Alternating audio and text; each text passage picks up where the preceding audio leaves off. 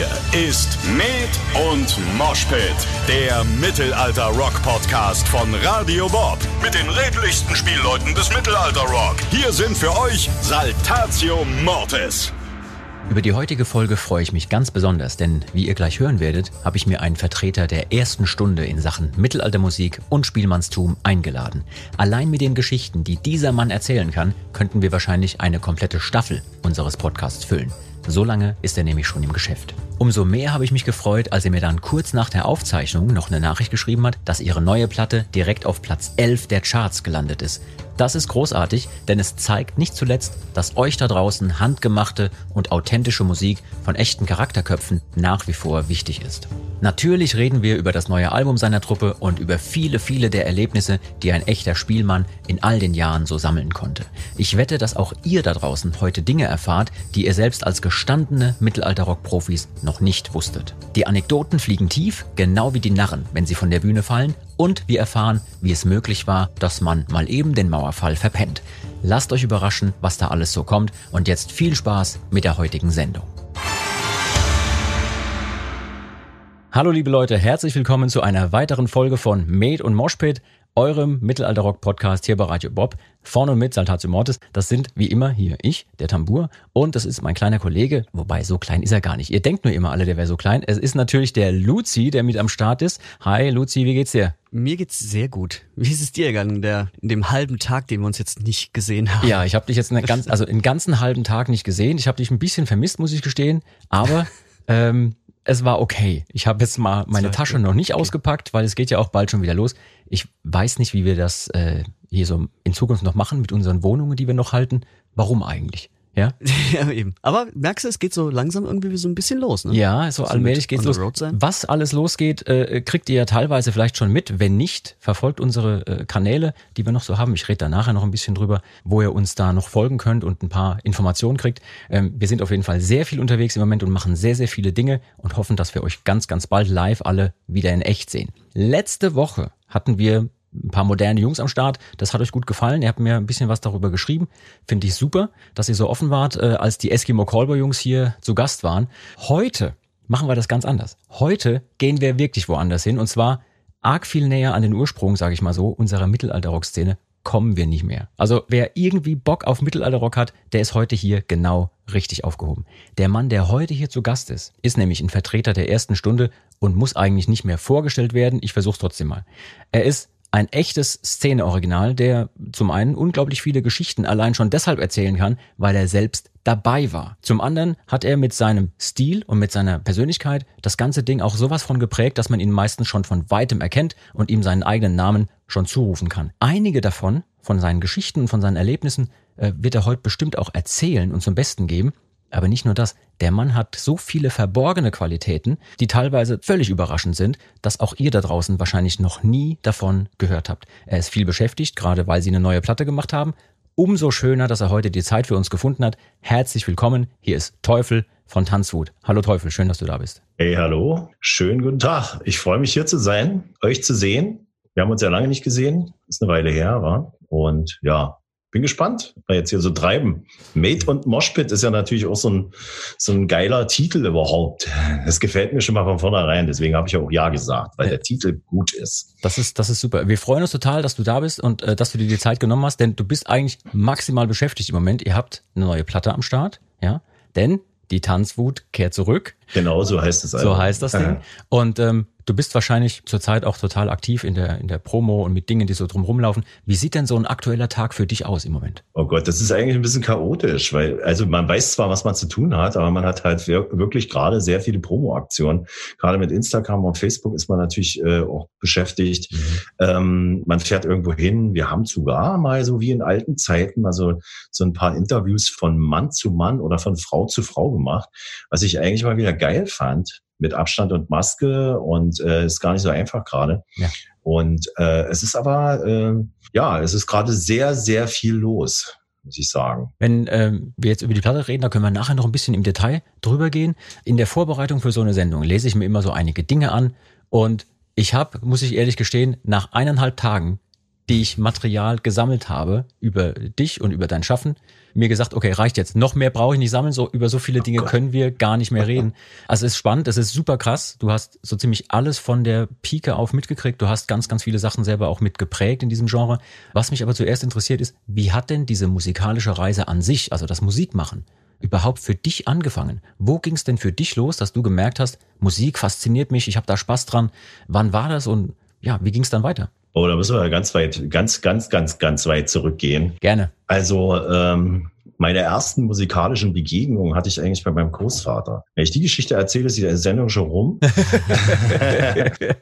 äh, Mache ich, ich mach's, versuch's mal ein bisschen so äh, anzureißen. Mein Großvater war ein abgefahrener Typ. Die hatten einen kleinen Bauernhof. Meine Großmutter war eine abgefahrene Frau. Und ich bin da sehr oft in meiner Kindheit gewesen. Und mein Großvater hat Geige gespielt und äh, Akkordeon, so Bandonion und so eine Instrumente, hat gesungen mit meiner Großmutter. Und da war halt noch Hausmusik angesagt. Und wenn du da mhm. so als fünf, sechsjähriger kleiner People da so gesessen hast abends und hattest solche Großeltern. Mein Großvater war ein, ein wahnsinniger Geschichtenerzähler. Da habe ich die Ohren gespitzt und dann wurden die immer größer. Und die Geschichten wurden, wenn es dann gerade so in Richtung Herbst ging, immer gruseliger. Mhm. Wahrscheinlich ist deswegen mein Hang auch entstanden zu irgendwelchen mysteriösen Geschichten. Wir haben auf, auf der letzten Platte haben wir einen Song, der heißt Der Reiter ohne Kopf. Und er hat mir diese Geschichte mal erzählt. Es ist eigentlich eine Sage. Ähm, man kennt diesen Hollywood-Film Reiter ohne Kopf, äh, mhm. Sleepy mhm. Hollow. Und äh, äh, ist eigentlich eine deutsche Sage. Und die hat er mir immer wieder erzählt. Meine Großmutter stand dann irgendwie in der, in der Küche und hat dann immer schon rausgerufen, oh, lass den Jungen in Ruhe, der wird verrückt von deinen Geschichten, spiel lieber mal noch ein Volkslied. Ja, wer denn Heute kann man sagen, ja, hat geklappt. Ja, hat geklappt. Und in Angelegen an meinen Großvater haben wir eigentlich dann diesen, diesen Song Der Reiter ohne Kopf äh, geschrieben, mhm. weil ich mal irgendwie das mir so vor Augen führte. Die waren auch wirklich abgefahrene Großeltern. Meine Großeltern hatten zwei, zwei Motorräder. Die sind Motorrad gefahren. Weißt du, also meine Oma ist wirklich im Hühnerstall Motorrad gefahren, sozusagen. waren ja wirklich diese alten Motorräder, Fichtel und Sachs hießen die Dinger. Die haben geknattert und einen Krach gemacht. Da standst du dann so als Kind, deine Großmutter schwang sich irgendwie so auf dieses Motorrad und fuhr dann vor deinen Augen so raus und du hast diese Großmutter so in Gedanken. Mein Großvater ist immer am Wochenende, weil die haben viel gearbeitet da, am Wochenende dann immer losgefahren und hat Kneipenmusik gemacht. Mhm. Hat er sich in die Schale geschmissen, hat die Kutsche angespannt, richtig mit Anzug, schick gemacht. Die Großmutter stand am Weg, dann ist er losgefahren, war das ganze Wochenende weg. Was da alles passiert ist, wussten wir nicht als Kinder. Dann kam er wieder, bartstopplich, noch eine Fahne dran, mhm. ist dann von der Kutsche gestiegen, war manchmal hinten ein bisschen der Ärmel aufgerissen von seiner guten Anzugjacke, es wurde dann wieder genäht. Großmutter stand schweigend auf dem Weg, und er ist mhm. an ihr wortlos vorbeigelaufen. Mhm. Und das kam ganz oft vor.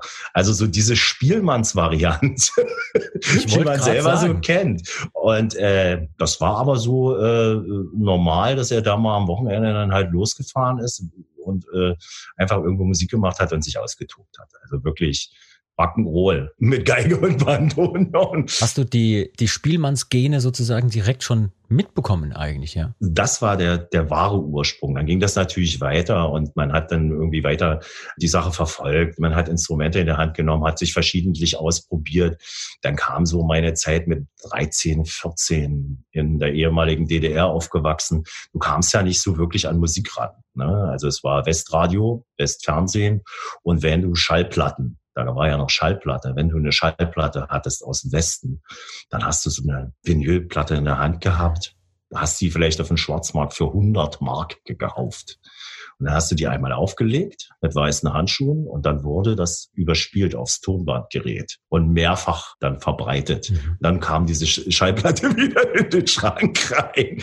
Also es war schon, also das ist schon wirklich abgefahren. Und dann hat man halt auch so, so Musik plötzlich gehabt wie mit 14. Also es kannte keiner. Also was wie Velvet Underground, Lou Reed. Bob Dylan und solche mhm. Sachen. Und das haben wir, das haben wir reingesogen in uns. Und dann hat man natürlich versucht, irgendwie mit Kim richtigem Wissen über Englisch irgendwie sowas auf der Gitarre nachzuspielen und so zu sein. Ich hatte mir dann noch so wie Bob Dylan so einen Ständer jetzt für die Mundi, für die Mundharmonika gebaut. und äh, also solche Sachen gingen dann los später dann traf man irgendwelche komischen Leute und dann ging das wirklich los mit Mittelalter. Ich habe dann irgendwie, wir sind nach Ungarn, Bulgarien getrennt auf der Straße richtig per Anhalter da runtergefahren und haben dann die ersten Dudelsäcke gesehen. Und wir hatten so Gitarren, Mandolinen und so ein Zeugs und haben dann diese Dudelsäcke gesehen und haben gedacht, das ist ein Instrument, das kannst du dir überall unter den Arm klemmen und überall spielen. Das ist immer laut. Mhm. Kannst du dich noch erinnern, wo wir letztens in der Kneipe mit der Gitarre gespielt haben? Diese besoffenen Idioten, die uns immer dazwischen gequatscht haben. Jetzt haben wir ein Instrument, da kann uns keiner mehr dazwischen quatschen. Noch eine Trommel. Und dann haben wir versucht, sowas zu besorgen. Es gab natürlich keine Instrumentenbauer, vernünftige irgendwie in der, in der DDR. Und dann haben wir angefangen, da auch selber irgendwie rumzudrechseln und irgendwie selber das Zeug zusammenzubauen. Und dann entstand ähm, eine komische Mittelaltermusik, die ihr bis heute kennt. Erinnerst du dich, in welchem Jahr das ungefähr war, als du so deine, ich sag mal, diese Reise da nach Ungarn zum Beispiel hattest? Weißt du es noch ungefähr? Die Reise nach Ungarn, das war wahrscheinlich in den 80ern. Ich bin ja jetzt nicht mehr der Jüngste. Das darf eigentlich nicht rauskommen. Du, du, siehst, du siehst keinen Tag älter aus als Luzi. Ja. Also insofern musst du im gleichen Alter sein, ungefähr. Ja, mit Luzi, ungefähr. Ja, ja. Auf jeden Fall. Ihr, ihr, seid eigentlich auch Brüder, glaube ich. Also du bist der jüngere Bruder von ihm, das ist ja klar. Ist ja, ist ja ich muss doch immer auf ihn aufpassen, als Großer. Ja, ist ja auch richtig so. Ne? Äh, wir, wir hören ja gleich noch ein paar Geschichten, da wissen wir auch, warum man auf den Teufel aufpassen muss. Was ich total spannend finde, wenn man sich so ein bisschen einliest und dann guckt in diese Zeit damals, das muss eine unglaublich spannende Zeit auch gewesen sein, was äh, diese musikalische Aufbruchsstimmung, sag ich mal, angeht. Gerade in dieser Szene, die es sonst nirgendwo gibt. Nimm uns mal gedanklich so ein bisschen mit. Wie hat sich das denn damals angefühlt? Habt ihr gewusst, was ihr da tut und wie viel Einfluss das auch haben wird? Ich sag mal 30 Jahre, 40 Jahre später vielleicht noch. Äh, weil momentan ist es ja so, wir gucken so zurück und haben so eine Geschichte, ja, und die Band wurde gegründet und der hat mit dem und der hat mit dem. Aber ich frage mich zu der Zeit, als ihr da angefangen habt, jetzt mit Dudelsäcken, die endlich laut genug waren, damit keiner mehr dazwischen quatschen kann und ein paar Trommeln. War euch bewusst, was ihr da macht, dass ihr ein neues, äh, ein, ja, ein neues Genre begründet? Nee, keinesfalls. Also wir waren ja, wir waren ja unterwegs, also so als dann die Grenzen aufgingen. Ne? Äh, die Mauer fiel, was ich komischerweise auch verpasst hatte, weil typisch Musiker habe ich im Mauerfall verschlafen in Potsdam bei einem Kumpel. Wir sind auf, also das muss ich unbedingt oder erzählen. Ja. Also wir sind aufgewacht am Tag, als die Mauer gefallen ist. Ne? Und wir mhm. hatten keine Fernseher oder irgendwelches Zeug. Wir waren halt dem, war uns alles ein bisschen egal. Wir haben natürlich diese ganzen Montagsdemos und den ganzen Wahnsinn mitgekriegt. Es war ja überall was los, also so in dem Sinne. Aber an dem Tag, als die Mauer fiel, als da, es hat ja keiner dran geglaubt, dass das wirklich passiert. Alle haben gedacht, da kommen bald die Panzer. Die russischen mhm. Panzer stehen bald in der Stadt. Alle hatten irgendwie so ein komisches Gefühl. Und dann sagt dieser Typ, ja, äh, ab morgen können sie alle reisen. Das haben wir nicht mitgekriegt. Und dann sind wir in Potsdam, ich und ein Freund oder ein Spielmannskollege, sind wir in Potsdam in unsere Stammkneipe gegangen, wo man nie einen Sitzplatz bekommen hat. Weil die immer voll war, die Kneipe. Wir haben da immer gestanden, wir haben immer unser Bier im Stehen getrunken. Und wir kamen in diese Kneipe rein, da war kein Mensch. Da war da keiner. Und wir so zu dem Chef so, äh, was ist los? Warum, äh, warum ist hier keiner? Was soll das? Haben wir einen Kater oder sind wir jetzt irgendwie, haben wir, einen, träumen wir noch? Und er sagt, nö, die sind alle im Westen. Ich so, hä, was sind die alle im Westen? Die sind alle rüber. Die Grenzen sind doch off. Du kannst doch rübergehen jetzt wir haben es nicht geglaubt erstmal so wirklich. Wahnsinn. Und dann haben wir irgendwie gesagt, okay, ey, wir haben den Mauerfall verpennt. Wir sind Musiker, wir haben wieder bis um eins geschlafen und haben Mauerfall verpennt. Jetzt setzen wir uns einmal in diese Kneipe auf den Stuhl und trinken Ruhe im Bier und dann gehen wir auch rüber. So, das war so, das war so der Plan, weil der äh, aus diesem Ding entstand. Also, äh, aber um drauf zurückzukommen, wie das war. Also wir sind rüber wir haben uns überhaupt keine Gedanken gemacht. Wir waren so, wie wir waren und wir waren in der Zeit sowieso, also Mittelalter-Punker. Wir haben auf der Straße gespielt, wir haben im Osten da äh, ein Ding gelebt was eigentlich parallel zu dieser ganzen DDR-Gesellschaft lief. Wir haben in besetzten Häusern gewohnt, wir haben mhm.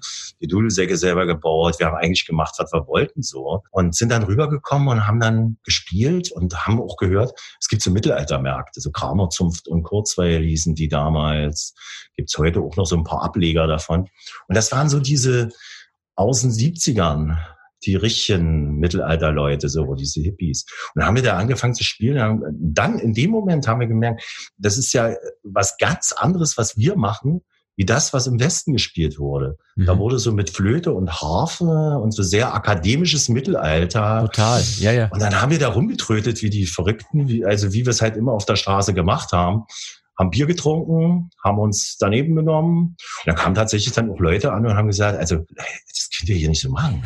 Am besten könnt ihr, könnt ihr nicht so, ihr könnt euch hier nicht so benehmen haben gesagt, nee, ist Freiheit, jetzt Mauer ist weg, endlich können wir mal richtig hier. Ist uns doch egal. Nee, da werdet ihr hier keinen Erfolg haben im Westen und so. Ein halbes Jahr später standen wir dann irgendwie auf der, auf der Bühne. Der Bierverkäufer hat, äh, das war ja so ein Verein, und hat dann immer gesagt, ja, wenn die kommen, dann fangen die Leute richtig an zu feiern. Dann läuft's bei mir endlich mal am Bierstand. Die müssen hier spielen. Und dann entwickelte sich das immer so weiter. Und äh, wir waren halt so auch mit die einzigen, die mit solchen lauten Dudelsäcken darum getrödet haben und auch alles irgendwie manchmal doppelt so schnell gespielt haben. Wir wussten es gar nicht, was, was das sein soll. Äh, oder, oder warum die Leute dann irgendwie sagen, oh geil, das haben wir ja noch nie gehört. Also es war uns nicht wirklich bewusst, dass es so war. Und wir wurden auch auf eine gewisse Art und Weise erfolgreich auf diesen ganzen Mittelaltermärkten. Wir hatten einen Haufen Auftritte und äh, waren halt unterwegs und haben es selber aber gar nicht so empfunden. Woher hattet ihr denn zu der Zeit damals eure Vorlagen? Wie kamt ihr an die Melodien? Wie kamt ihr an die Texte? Woher wusstet ihr, was ihr spielen könnt, wenn ihr in so einem mittelalterlichen Bereich euch bewegt? Also wir haben uns so richtig beschäftigt, weil wir hatten ja jetzt nur nicht so viele äh, das Einzige, was wir kannten aus dem Westen, war Ogenwade, so eine 70er Jahre mhm. Rockband. Die haben wir sehr verehrt und die fanden wir sehr, sehr geil. Das war für uns so die, die Mucke, die wir aus dem Westen hatten, so auf irgendwelchen Kassetten und so. Ne? Oder Tonbandspulen, also Schallplatten eigentlich nicht, eher so verbreitetes Zeug. Und ähm, der Rest war so Noten, Bibliotheken, haben wir geguckt, was es da so gibt. Und dann haben wir da so sowas wie Saltarello, La Rotta. Und es gab ja, es gab ja Material, was man finden konnte. Dann kamen natürlich diese komischen Noten auch, diese Mittelalternoten, Neumann und, und so ein Zeug. Da hatten wir immer so auch so mal einen Spezialisten, der irgendwie in der Kirche war, der irgendwie geguckt hat, ah, so müsste man das dann spielen, so müsste man das, es war auch alles ziemlich dran, so. Dann hatten wir natürlich so ein bisschen diese Balkan-Variante aus Ungarn, Bulgarien. Da gab es ja auch ganz viel, so Heiduckentanz zum Beispiel. Ja der kam aus Ungarn oder die Ungareska, äh, kennt ja, ja heutzutage kennt es ja jeder, ne? Diese D, D, D, D, D, ne? Mhm. Das, das hat, das hat mir dann irgendwann mal aus Ungarn mitgeschleppt. Und ähm, ja, und, und haben uns das dann so an, angeguckt, haben wir Flöte gespielt, haben ein bisschen geguckt und haben gedacht, okay, dann ein Saltarello, den muss man schnell spielen, da muss man richtig draufhauen und mit Trommel und dann Rhythmus, das ist ja geil, machen wir so. Als wir im Westen kamen, haben wir festgestellt, dass es von Dead Can Dance einen Saltarello gab, der ganz langsam gespielt wurde. Dann kamen diese ganzen Gothic-Leute an und sagen, wieso spielt ihr denn eigentlich dieses Lied von Dead Can Dance immer so, so schnell? Wir kannten gar keine Groftis und kein Dead Can Dance. Das, äh, das war uns gar nicht bewusst, dass es überhaupt sowas gibt. Und dann haben wir irgendwie mal geguckt, was ist Dead Can Dance? Und dann gab es wirklich diesen, dann haben wir gedacht, ach du Scheiße, wir spielen 24, wundert sich alle über uns.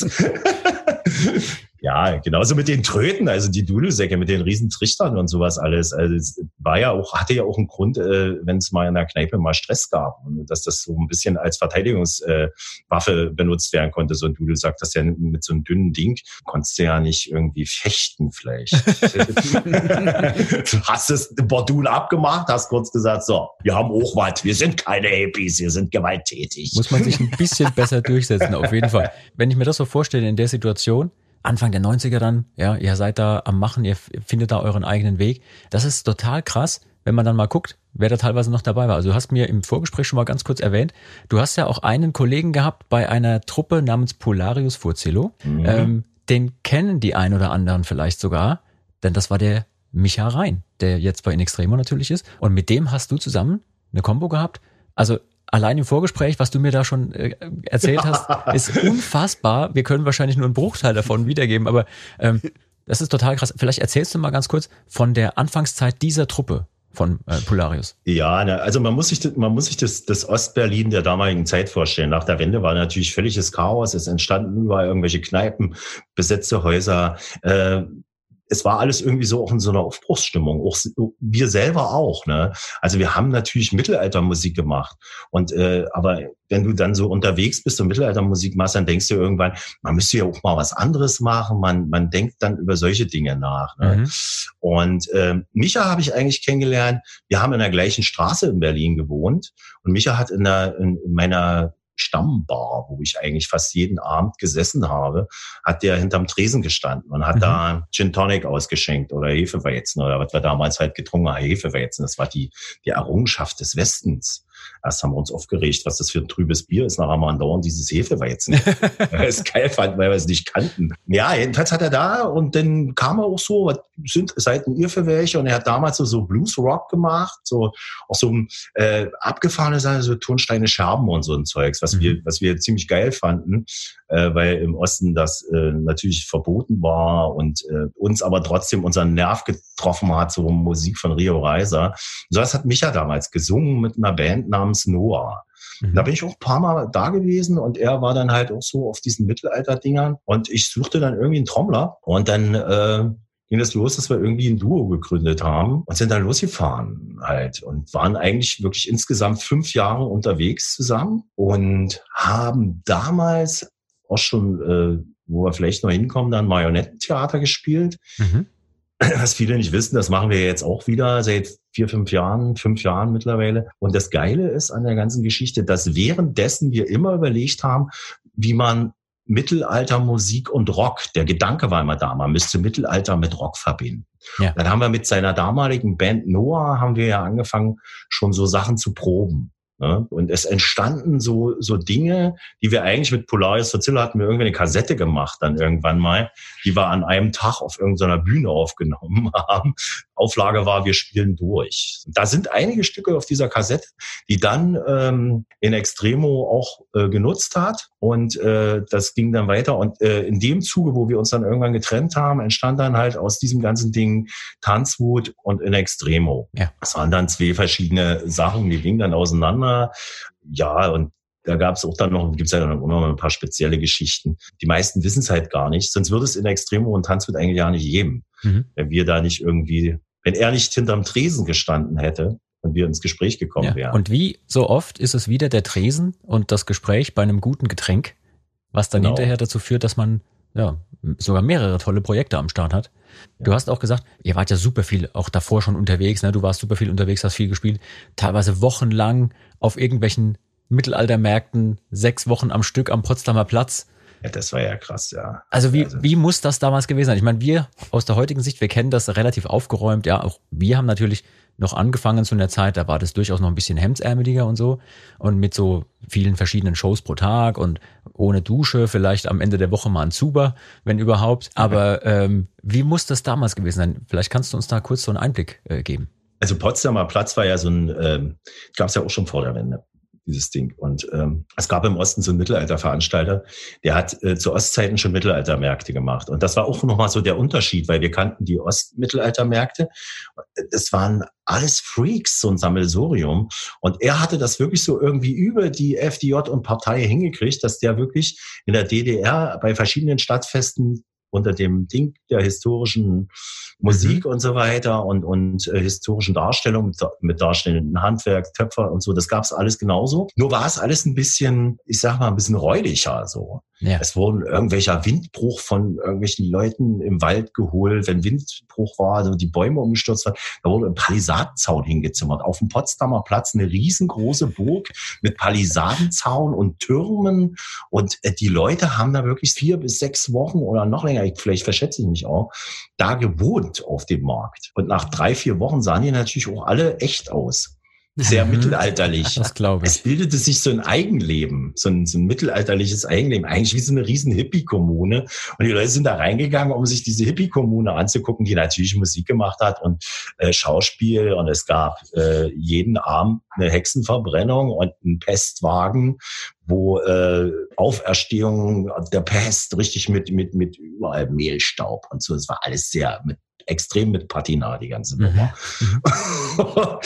und äh, ich habe wahrscheinlich auch noch irgendwelche Videokassetten, wenn man sich das im Nachhinein mal anguckt. Ich hoffe, die laufen noch. Das müsste man wirklich mal alles mal ein bisschen rekonstruieren. Ja, müsste man mal sichern, so für die Nachwelt auch, ne, für die ja, Historie. Ja, Genauso so wie das, wie die alte Kassette da von, von Polarius VC müsste man auch sichern. Da, da habe ich die ganze Kiste gerade gefunden im Keller. Ich nehme eine, ich nehme eine. Die kannst du haben, die leiern wahrscheinlich alle. Im Keller habe ich eine riesen Kiste gefunden. Da waren irgendwie nur 30 Kassetten drin. Geil. Die lagen dann noch rum, die habe ich noch. Die habe ich irgendwie vor, vor kurzem mal irgendwann mal gefunden. Das habe ich nämlich auch vor, ich weiß gar nicht, das ist auch schon ein paar Jahre her irgendwie. Dann ging mal im Internet auch so ein Bild von einer so einer Kassette rum Und da habe ich auch ewig versucht, da dran zu kommen irgendwie, aber keiner wollte zu verkaufen. Ich da so als kleiner Fanboy. Kann ich dir mitbringen. Ja, ja, ich habe es bei Instagram oder bei Facebook reingesetzt und da kamen welche äh, wirklich Nachrichten an, die gesagt haben, oh, meine ist weg, kann ich die haben? ja, ja. Und die ist echt so, diese, diese Kassette, die Mucke, die da drauf ist, wirklich richtig retro und äh, man muss sich das vorstellen, ich habe mich mit Micha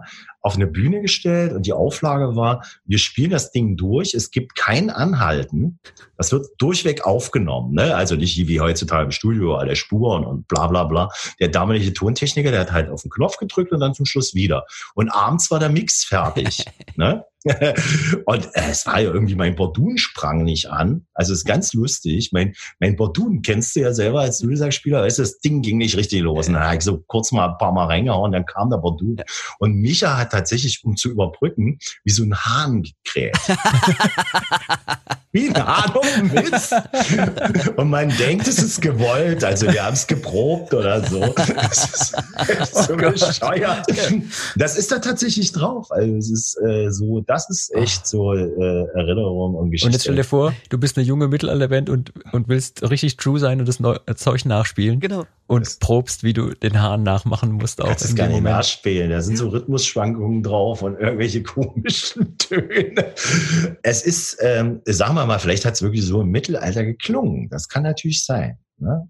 die hatten ja noch keine Stimmgeräte und keine wohltemperierten Klaviere und so ein nee. Zeug. Da ist die Drehleier auf dem Misthaufen runtergefallen und dann wurde weitergespielt. Wahrscheinlich.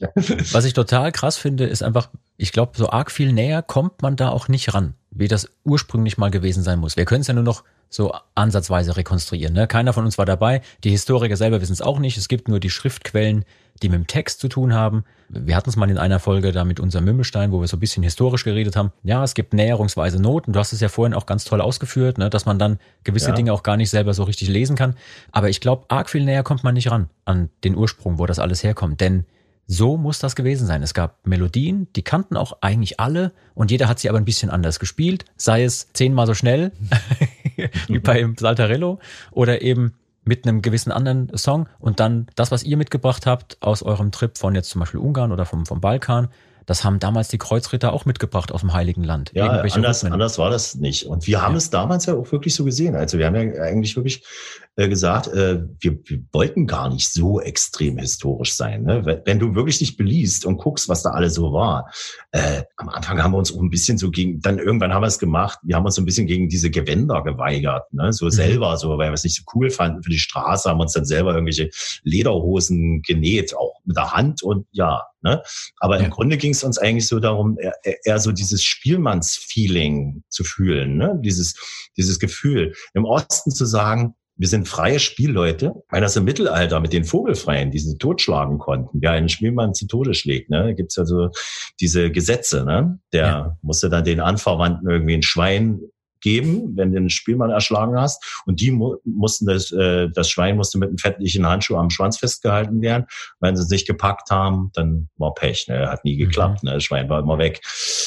das ist schon ganz schön abgefahren. Boah. Aber die, die Sache ist wirklich diese, äh, wir waren nie auf diesem Trichter äh, zu sagen, also ich und mich auf, auf keinen Fall, zu sagen, wir müssen unbedingt das hundertprozentige historische Abbild äh, darstellen, sondern eher dieses Spielmannstum auf der Bühne zu stehen, unterwegs zu sein, einfach den Rock'n'Roll zu leben, ne? den die ganze Sache beinhaltet, auf eine ganz andere Art und Weise und ähm, die Büttel zu lecken und äh, so weiter. Ne? Wir haben ja, also ich habe dir die Geschichte, glaube ich, schon mal erzählt. Ich hatte meine Stasi-Akte in der Hand oder äh, Luzi, die habe ich mal irgendwann äh, mal in der Kneipe erzählt. Ja. Ich hatte meine Stasi-Akte in der Hand, mach die auf, nach der Wende hatte die beantragt, mach die auf und denke, das kann ja nicht sein, dass die dieses Bild genommen haben, was da drin ist in meiner Stasi-Akte.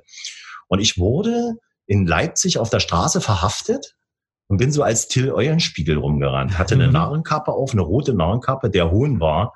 Die Narrenkappe war genäht aus einer Arbeiterfahne, die ich auf irgendeinem mhm. Dachboden gefunden habe. Das wären schon mal zehn Jahre Knast gewesen, wenn das rausgekommen wäre. Und dann saß ich da drinnen und die wollten halt Straßenmusik, warum sie gemacht, bla bla bla, dürfen sie nicht, ist verboten. Straßenmusik war ja richtig verboten, ne? öffentliche Darbietungen waren verboten. Und dann saß ich da mit meiner Narrenkappe und dann war dieses typische Knastding hier mit Nummer Profil mhm. und so. Und ich habe die Kappe aufgelassen. Hab natürlich tierisches Theater, ne? Also nehmen sie die Kappe ab und Bürger, bla. Und dann haben sie mir irgendwann das Ding runtergerissen und das Foto, also dieses Knastfoto da gemacht. War dann auch 24 Stunden wegen Straßenmusik mal kurz im Knast dann und musste mhm. irgendwie noch aus, aus, aus dem Hutgeld musste ich 70 Euro, äh, Euro äh, Ostmark bezahlen. Strafe. 70 Ostmark waren noch 150 drinne, war gut dann für mich. Ja. Und ich habe die halt auch, also wir haben die wirklich als euer Gnaden, die Stasi, euer wohllöblichste aller, wohllöblichste gnadenreiche Gnadenheit. Aber es ist doch nicht so gemeint. Die Kappe ist angewachsen und so eine Dinger.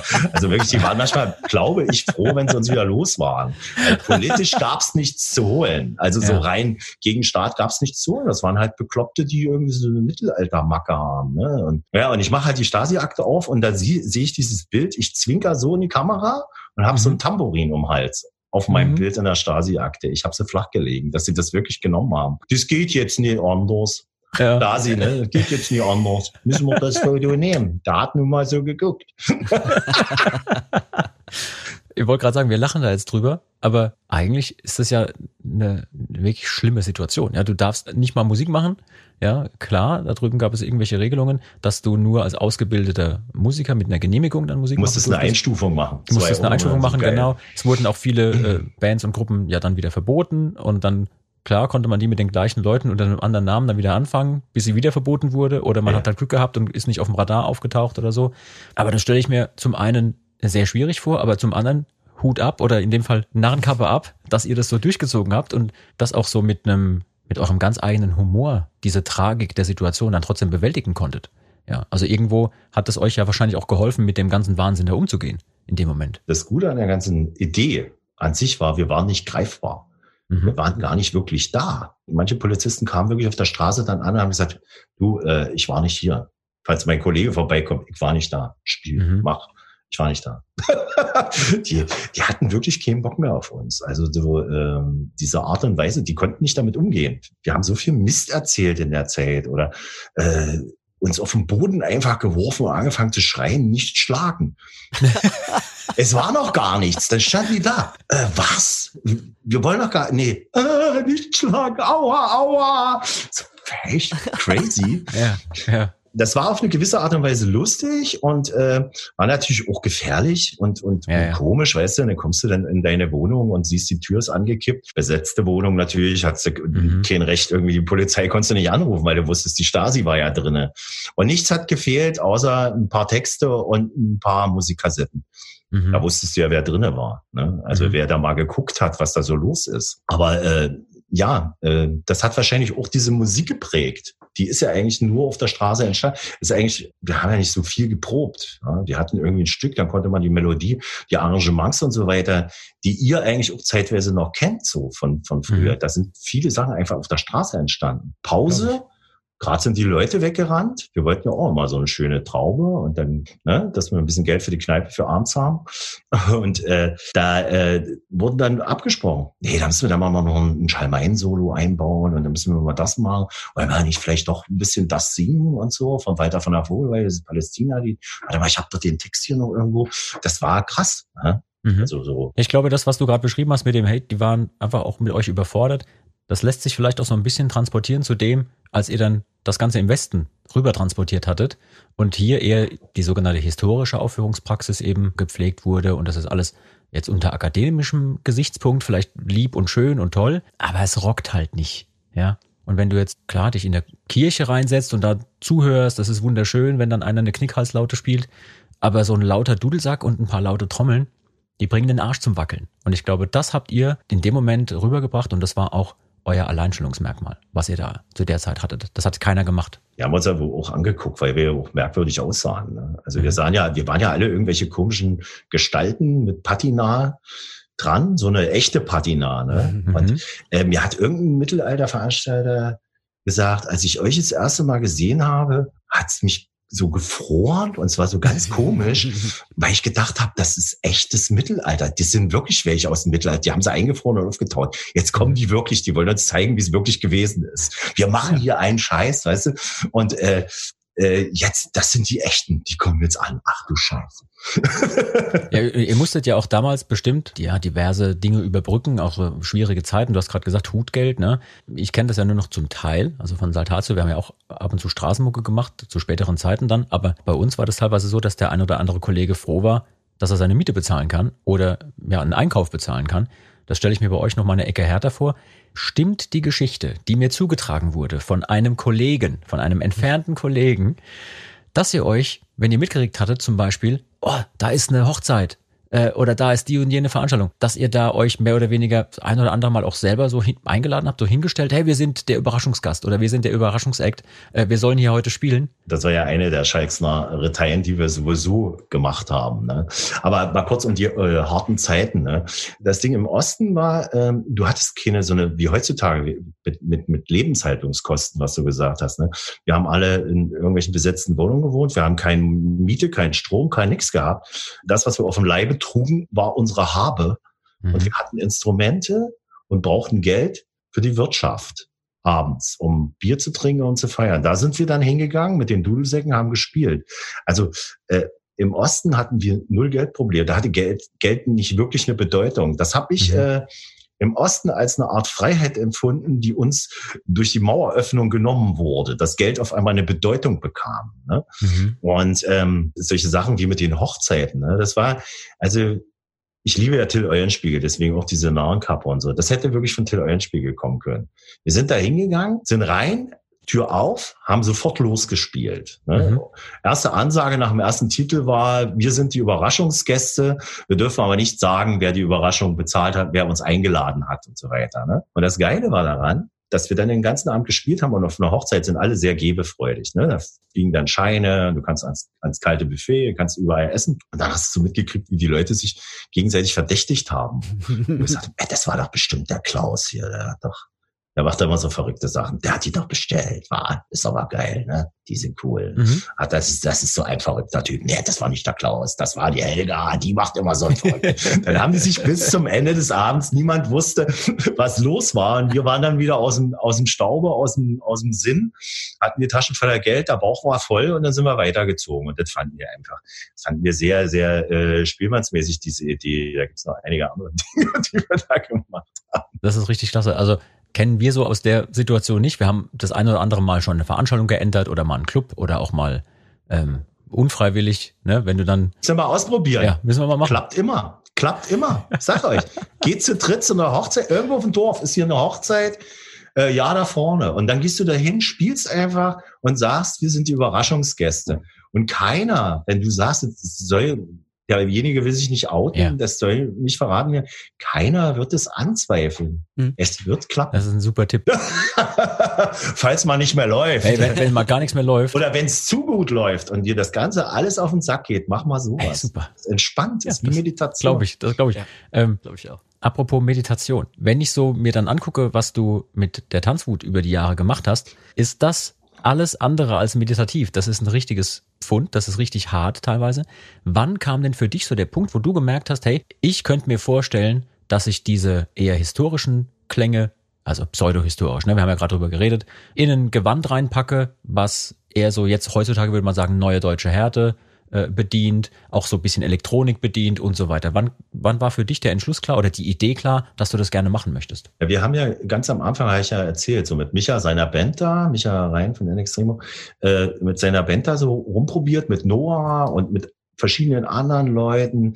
Damals mit äh, Kollegen, mit denen ich zusammengespielt habe, hatte einer von, von Paul Landers, das waren ja damals noch Hausbesetzer, die Rammstein-Kollegen, ja.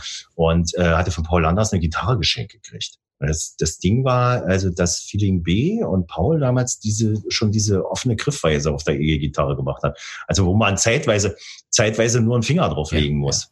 Ja. Das ist so DA, DA oder genau, sowas. Für, für die, die und, nicht wissen, äh, wer Feeling B ist, Feeling B war quasi eine der Bands, aus denen dann später Rammstein entstanden ist, sozusagen. Genau, da war äh, Flake, Paul Landers und so weiter dabei. Und die haben halt im besetzten Haus auf der Schönhauser Allee, Schönhauser 5 gewohnt und das war so im Prenzlauer Berg auch so der Kiez, wo man sich auch getroffen hat, auch in der Kneipe, wo Micha hinterm Tresen stand und so. Man, man kannte so, die Musiker waren alle in diesem Kiez, mhm. was jetzt leider nicht mehr der Fall ist, weil sich das alles so zersplittet hat durch die teuren Mieten in Berlin. Aber damals waren sie alle so vom Haufen und es gab, äh, wenn du jemanden treffen wolltest, bist du in die und die Kneipen gegangen und hast halt auch diese Leute da getroffen und hast mit dem Bier getrunken, hast nochmal gequatscht und äh, ja, und in der Zeit habe ich jemanden oder wir haben jemanden kennengelernt, der hat so, so, so Atari-Computer vertüngelt für Fuffi oder sowas. Ne? Dann haben wir uns so ein Ding gekauft mit einer Floppy, so ein richtig, und da war auch noch so ein Spiel drauf, so Tischtennis und hier ja. Raumschiffe ja. abschießen und sowas. Und Cubase war dabei, ja, ne? von Steinberg in Schwarz-Weiß. Da saßen wir davor als Ossis, die noch nie einen Computer ange äh, wir wussten ja nicht mal richtig, wie das Ding angeht, mussten uns dann irgendwie mal ein bisschen Hilfe holen von irgendwelchen Leuten, die sich schon mal ein bisschen damit auseinandergesetzt haben. Und fing dann an so mit MIDI-Noten und die ersten Dinge und dann haben sie ein Keyboard gekauft. Ein tierisches Drama. Die Dudelsäcke, die verstaubten schon langsam, weil wir nur an diesem Teil gesessen haben mhm. und wollten damit elektronische Musik machen, weil wir das geil fanden irgendwie jetzt und dann einen Dudelsack drüber gespielt, aufgenommen und halt diese ganze Studiotechnik, die also 20 mal komplizierter damals war äh, wie heutzutage. Ja. Ne? Heutzutage ist ja vieles selbsterklärend. Ja. Da waren Sachen dabei, da musstest du so um die Ecke denken. Und wir saßen davor wie. Mhm, mhm, kann ich mir vorstellen. und so fing das an. Also da haben wir dann so diese die Gitarre und Zeug zusammengehauen, haben irgendwelche ganz absurden Sachen aufgenommen und so. Und dann, dann kam es irgendwann. Also, dass wir dann wirklich auch so Songs gemacht haben und dann überlegt haben. Und diese Tanzmutbewegung, das schwebte uns so eine Weile schon im Kopf. Das war ja so eine mittelalterliche, wirklich äh, existierende Bewegung neben den Geißlern während der Pestzeit.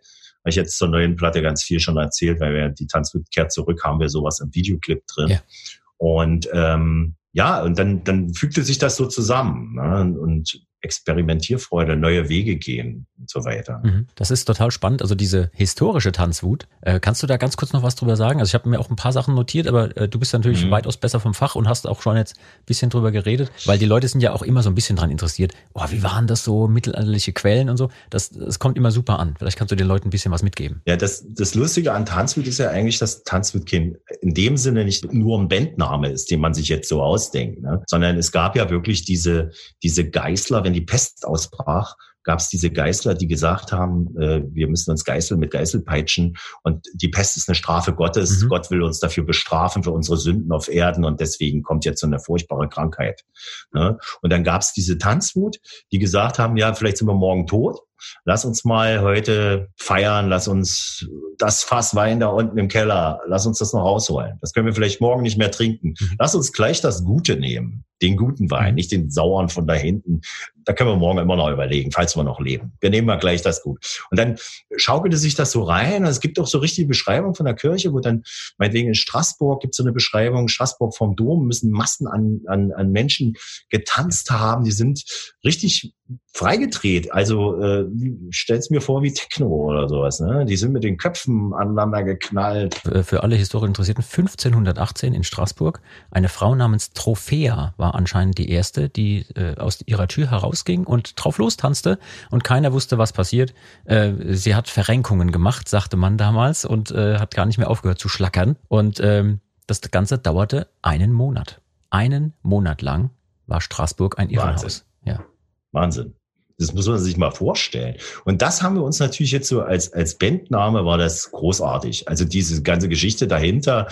Und Tanzwut ist natürlich so, das klingt ja auch geil, ne? Später wurde dann immer mal gesagt, ja, ist ja auch so wie Rammstein, war so dieses Tanzwut und Rammstein. Haben wir in dem Moment ja nicht drüber nachgedacht. Mhm. Also, weil das waren Kollegen, also so, die irgendwo neben an Probenraum hatten und ja. Das war ja nicht, also keiner hat ja auch geahnt, dass das mal so eine weltbekannte Band wird, also die so, so einen Erfolg hat. Das ja. haben die ja selber nicht gedacht. Glaube ich. Gab es auch ganz viele in der Zeit, die gesagt haben, eine, eine Rammstein, eine, sowas Düsteres, das kannst du nicht verkaufen. Jetzt ist gerade hier Marusha und Techno.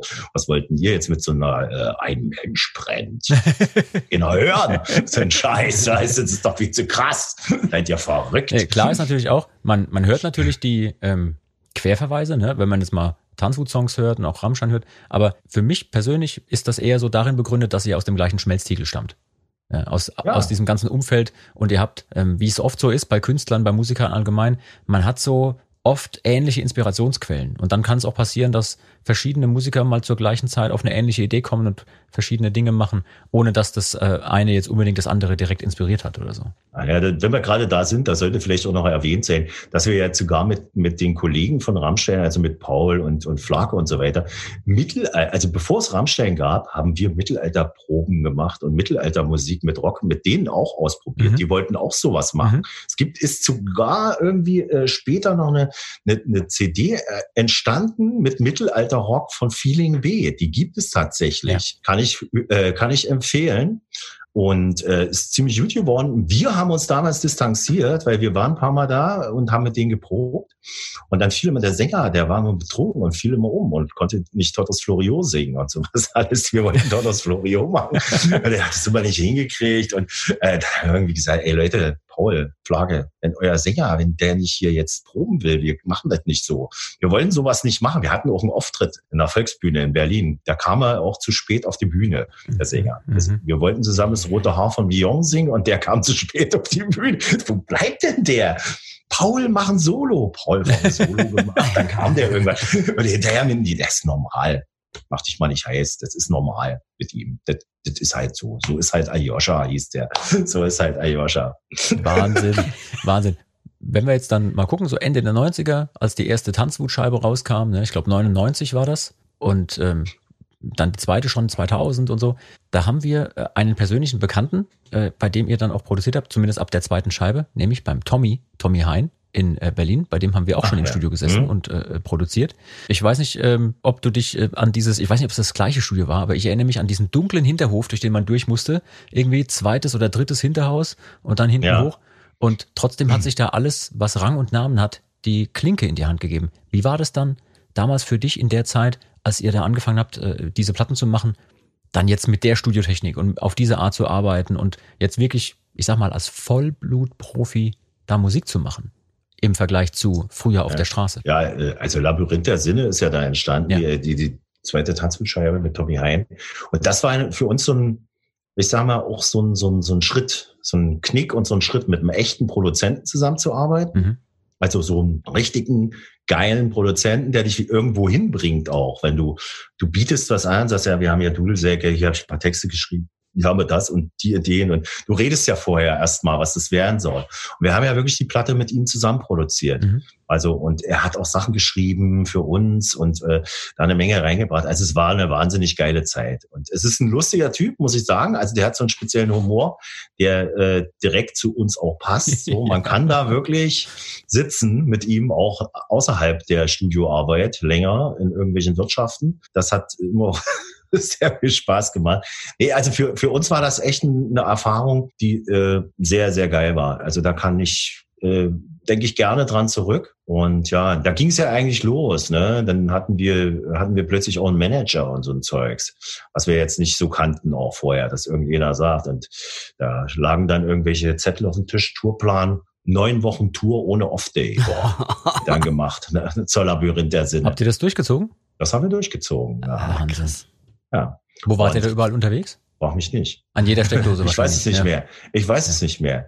Das war, also das war echter Rock'n'Roll, weißt du, so, da, so haben wir uns das vorgestellt. Und Nightliner neun Wochen, da bildet sich so, du kennst ja selber, wenn du schon länger unterwegs mhm. bist mit so einem Nightliner, bildet sich dann so ein eigenes Universum, wie so ein eigenes Weltall. Äh, es ist so ein Ökosystem, was sich da naja. bildet, ja. Und dann gehst du so von diesem Club in den Nightliner, Nightliner Club. Und dann kommt die so nach zwei Wochen kommt so die Frage, sag mal, wo sind wir heute eigentlich? Mhm. Was ist denn los? Was machen wir hier?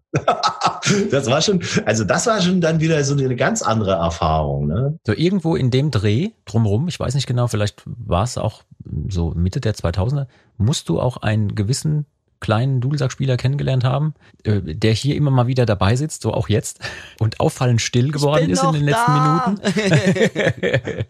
ich finde die Geschichte, wie du Luzi kennengelernt hast, großartig. Und ich finde, du solltest sie auch den Zuhörerinnen und äh, Zuhörern da draußen erzählen, weil das ist super. Bist es du- ist eine super bist du, Geschichte. Bist du fies, oder was? Bist du, Nee, gar nicht, weil, also ich glaube, äh, Luzi, also mit deiner Erlaubnis, du hast selber gesagt, das ist eigentlich, Ist ja keine lange Geschichte. Ja, auf jeden Fall. Und vor allem, das Gute finde ich, ist ja, das ist ja auch ein Double-Tap. Ähm, erstmal ist es eine, eine geile Geschichte, wie wir uns kennengelernt haben. Und es ist auch direkt die Schande des Tages für mich. Schande.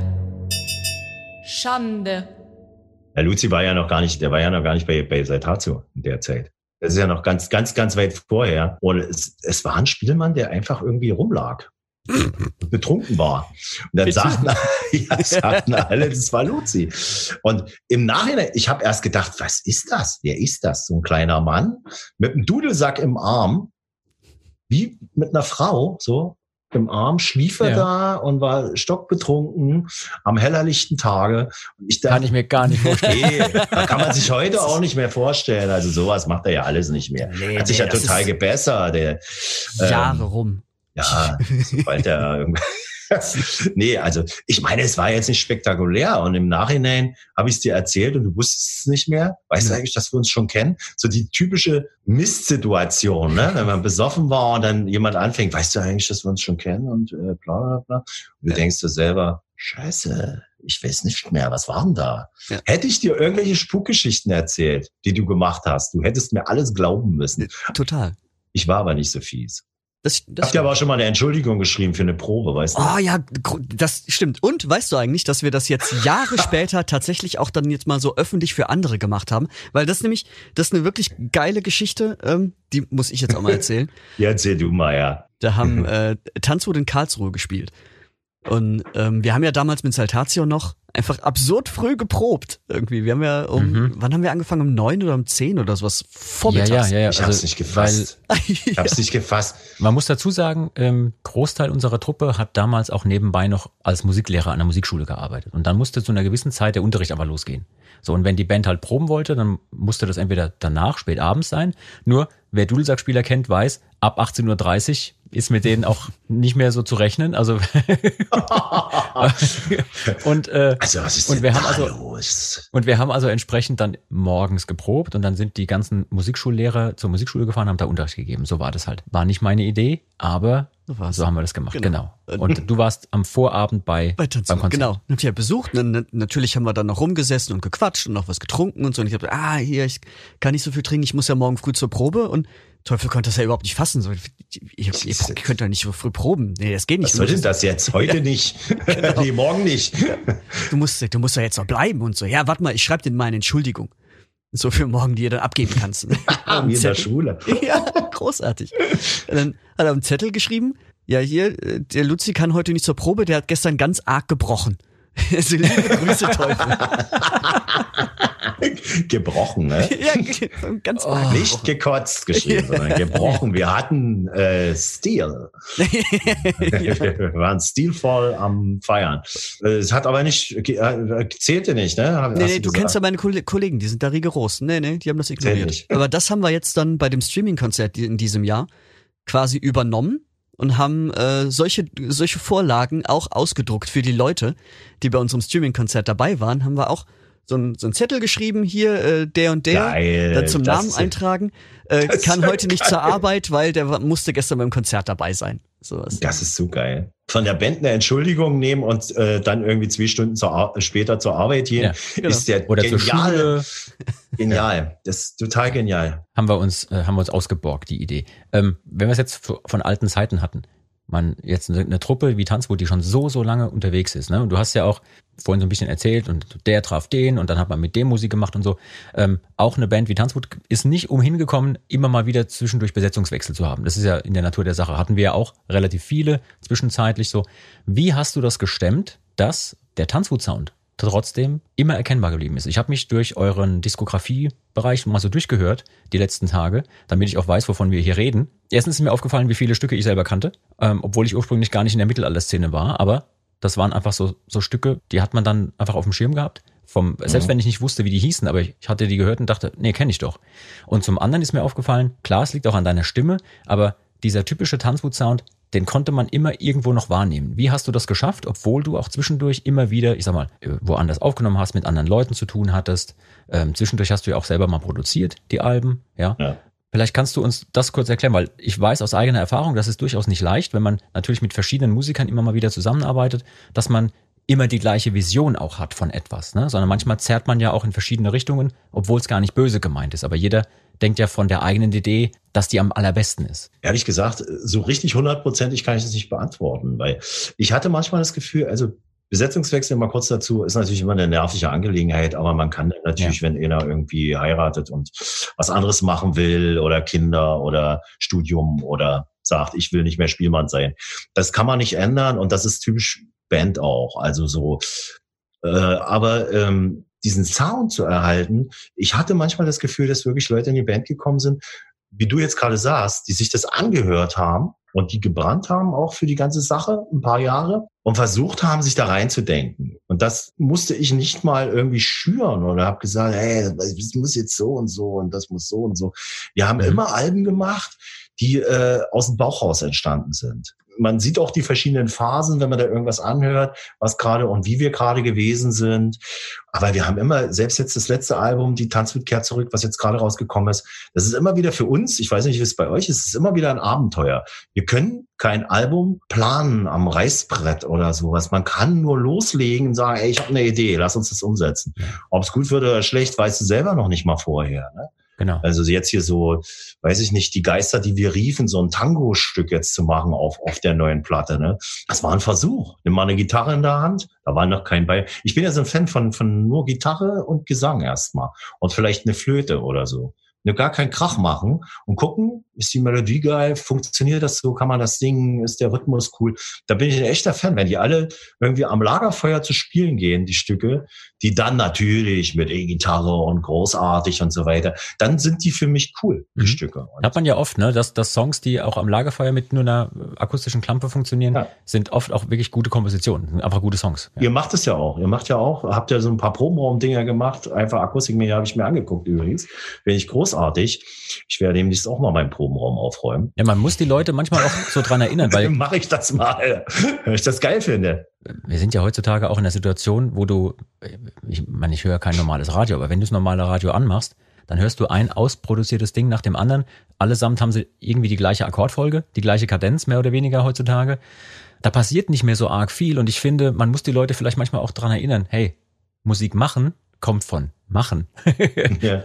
Nicht von am Rechner zurechtschieben, sondern nee. sich hinstellen. Also das, ein das bin ich echt ein Fan von, also äh, Instrumente in der Hand zu nehmen und zu spielen. Und nicht jetzt hier irgendwie, heute kannst du ja alles mit Mini-Noten schieben und machen und tun. Mhm. Kann man auch machen, aber das hat nicht dieses gewisse Etwas. Genauso wie ich das Gefühl habe, was ich, was ich festgestellt habe, jetzt mal, ich weiß nicht, ob es euch so geht, wenn du unterschiedliche Instrumente in die Hand nimmst, machst du unterschiedliche Melodien und unterschiedliche Art und Weise ja. von Musik, weil der Sound dich anders inspiriert. Ganz komisch, du kannst es auch nicht beeinflussen. Nimmst du eine Drehleier in der Hand, machst du eine ganz andere, andere Musik, als wenn du eine Zister spielst. Da kannst du, also mhm. damit kannst du sogar spielen und deine Ideen ähm, finden. Das, äh, ich finde es mhm. gut, wenn ganz viele Instrumente rumstehen, alles kann man in der Hand nehmen, da mal drehen, hier mal Schrauben, Flöte, dort mal eine Flöte. Ja. Flöten mit verschiedenem Sound machen auch schon tierisch viel aus. Das ist wahrscheinlich so ein Ding, wenn man gerade mit Mittelalterinstrumenten unterwegs ist, dass man das Gefühl kennt. Wir, wir, kommen gleich noch ein bisschen so richtig aufs Mittelalter zu sprechen. Ich habe äh, ich hab da mal was vorbereitet. Ui. Achtung. Ähm, woher nimmst du deine inhaltliche Inspiration, wenn du an Texte rangehst oder auch an Themen allgemein? wenn wir jetzt gucken, auf dem jetzt aktuellen Album, Die Tanzwut kehrt zurück, da sind viele, viele verschiedene Stücke drauf. Bei einem durften wir äh, mitmischen. Vielen Dank dafür. Dass das wir war eine, so eine tolle, eine, echt eine lustige geile Dass Sache. wir so eine tolle Kooperation machen konnten. Da können wir gleich noch kurz drüber quatschen. Mhm. Aber woher nimmst du die Inspiration jetzt für die Inhalte zum Beispiel oder für die Themen allgemein? Ja, das ist ja so eine, sagen wir mal, so eine Frage an Leute, die kreativ sind und Texte schreiben. Ne? Woher kommt das und wie, wie, wie ist das? Ähm, das Wichtigste ist, glaube ich, immer, wenn man einen Text schreibt, erstmal ein Thema zu finden. Weißt du, ohne Thema so einfach sagen, ich mache jetzt so aus, aus dem Blauen heraus einen Text klappt nicht so richtig. Du müsstest, mhm. musst irgendeine kleine Idee schon mal haben. Und das, das sehe ich also unterschiedlich. Also entweder wirklich Reflexion, Leben, was einen umgibt, egal in welchem lyrischen Korsett man das äh, dann reinmacht. Sprache ist mir auch sehr wichtig und Klang, Sound von Sprache und Musik, dass das irgendwie zusammenpasst. Dann habe ich natürlich auch gerne so auch mal äh, ein, ein echtes Thema, so so ein literarisches Thema, Mythologie macht ihr ja auch ganz gerne, finde ich gut. Also so, so Sachen aufzugreifen, weil da meistens sehr viel Tiefsinn und, und, und Zeug ist, was man auch auf die heutige Zeit beziehen kann. Und dann natürlich solche, solche geschichtlichen Themen, wie wir jetzt auf dem Album haben, wie Reichard Johann. Das ist jetzt mal so, mal so ein krasses Beispiel, wo ich gedacht habe, bei dem Song, der letzte deutsche Henker. Es kennt kein Mensch diesen Typen. Und äh, im Endeffekt ist das so ein fetter schwerer Punkt unserer Geschichte. Da muss mal irgendjemand drüber nachdenken oder mal mhm. wenigstens gucken und mal fragen. Ne? Also die, die absurde Geschichte auch, die kann man sich nicht ausdenken. Das ist eine Geschichte, die kann man nicht erfinden. Wenn du so eine Geschichte wie, wie die von Reichard Johann, ich habe diese Biografie gelesen von 200 Seiten, vor 15 Jahren habe ich die gelesen. Äh, wenn du so, so einen Song machst oder so eine Geschichte schreiben würdest, ne, die so absurd ist, würden sich alle für verrückt erklären ein Henker, der über 3000 Leute umgebracht hat, der dann am Ende der Nazi-Zeit seine eigenen Auftraggeber äh, auch noch hingerichtet hat. Also jetzt mal so äh, nur mhm. angerissen. Mhm. Ne? Ein Typ, ja, ja. der vor der Nazi-Zeit eine Kneipe aufgemacht hat, weil seine Kohle von den Hinrichtungen nicht zum Leben reichte. Er konnte halt nicht davon leben. Mhm. Er hat eine Kneipe aufgemacht. Ne? Und dann sind seine Gäste nicht mehr gekommen, ist die Kneipe auch pleite gegangen, weil er andauernd von seinen zwei Hinrichtungen erzählt hat, weil die das scheiße fanden, immer diese Geschichte von irgendwelchen geköpften Leuten zu hören. Also so völlig abgefahren, crazy. Völlig bekloppt. Und ja. äh, da habe ich wirklich lange gebraucht, ich das irgendwie in so einem Vier-Minuten-Text, äh, wie, wie, wie bringt man das rüber? Ne? So ein, so ein riesen ja. Batzen da. Also das war schwer, aber pff, auf jeden Fall, äh, es gibt tausend verschiedene Sachen, wie man da so rangehen kann. Ihr habt da auch wahrscheinlich eure Varianten. Bestimmt. Ja, bestimmt. du schreibst die Texte ja nicht, ne?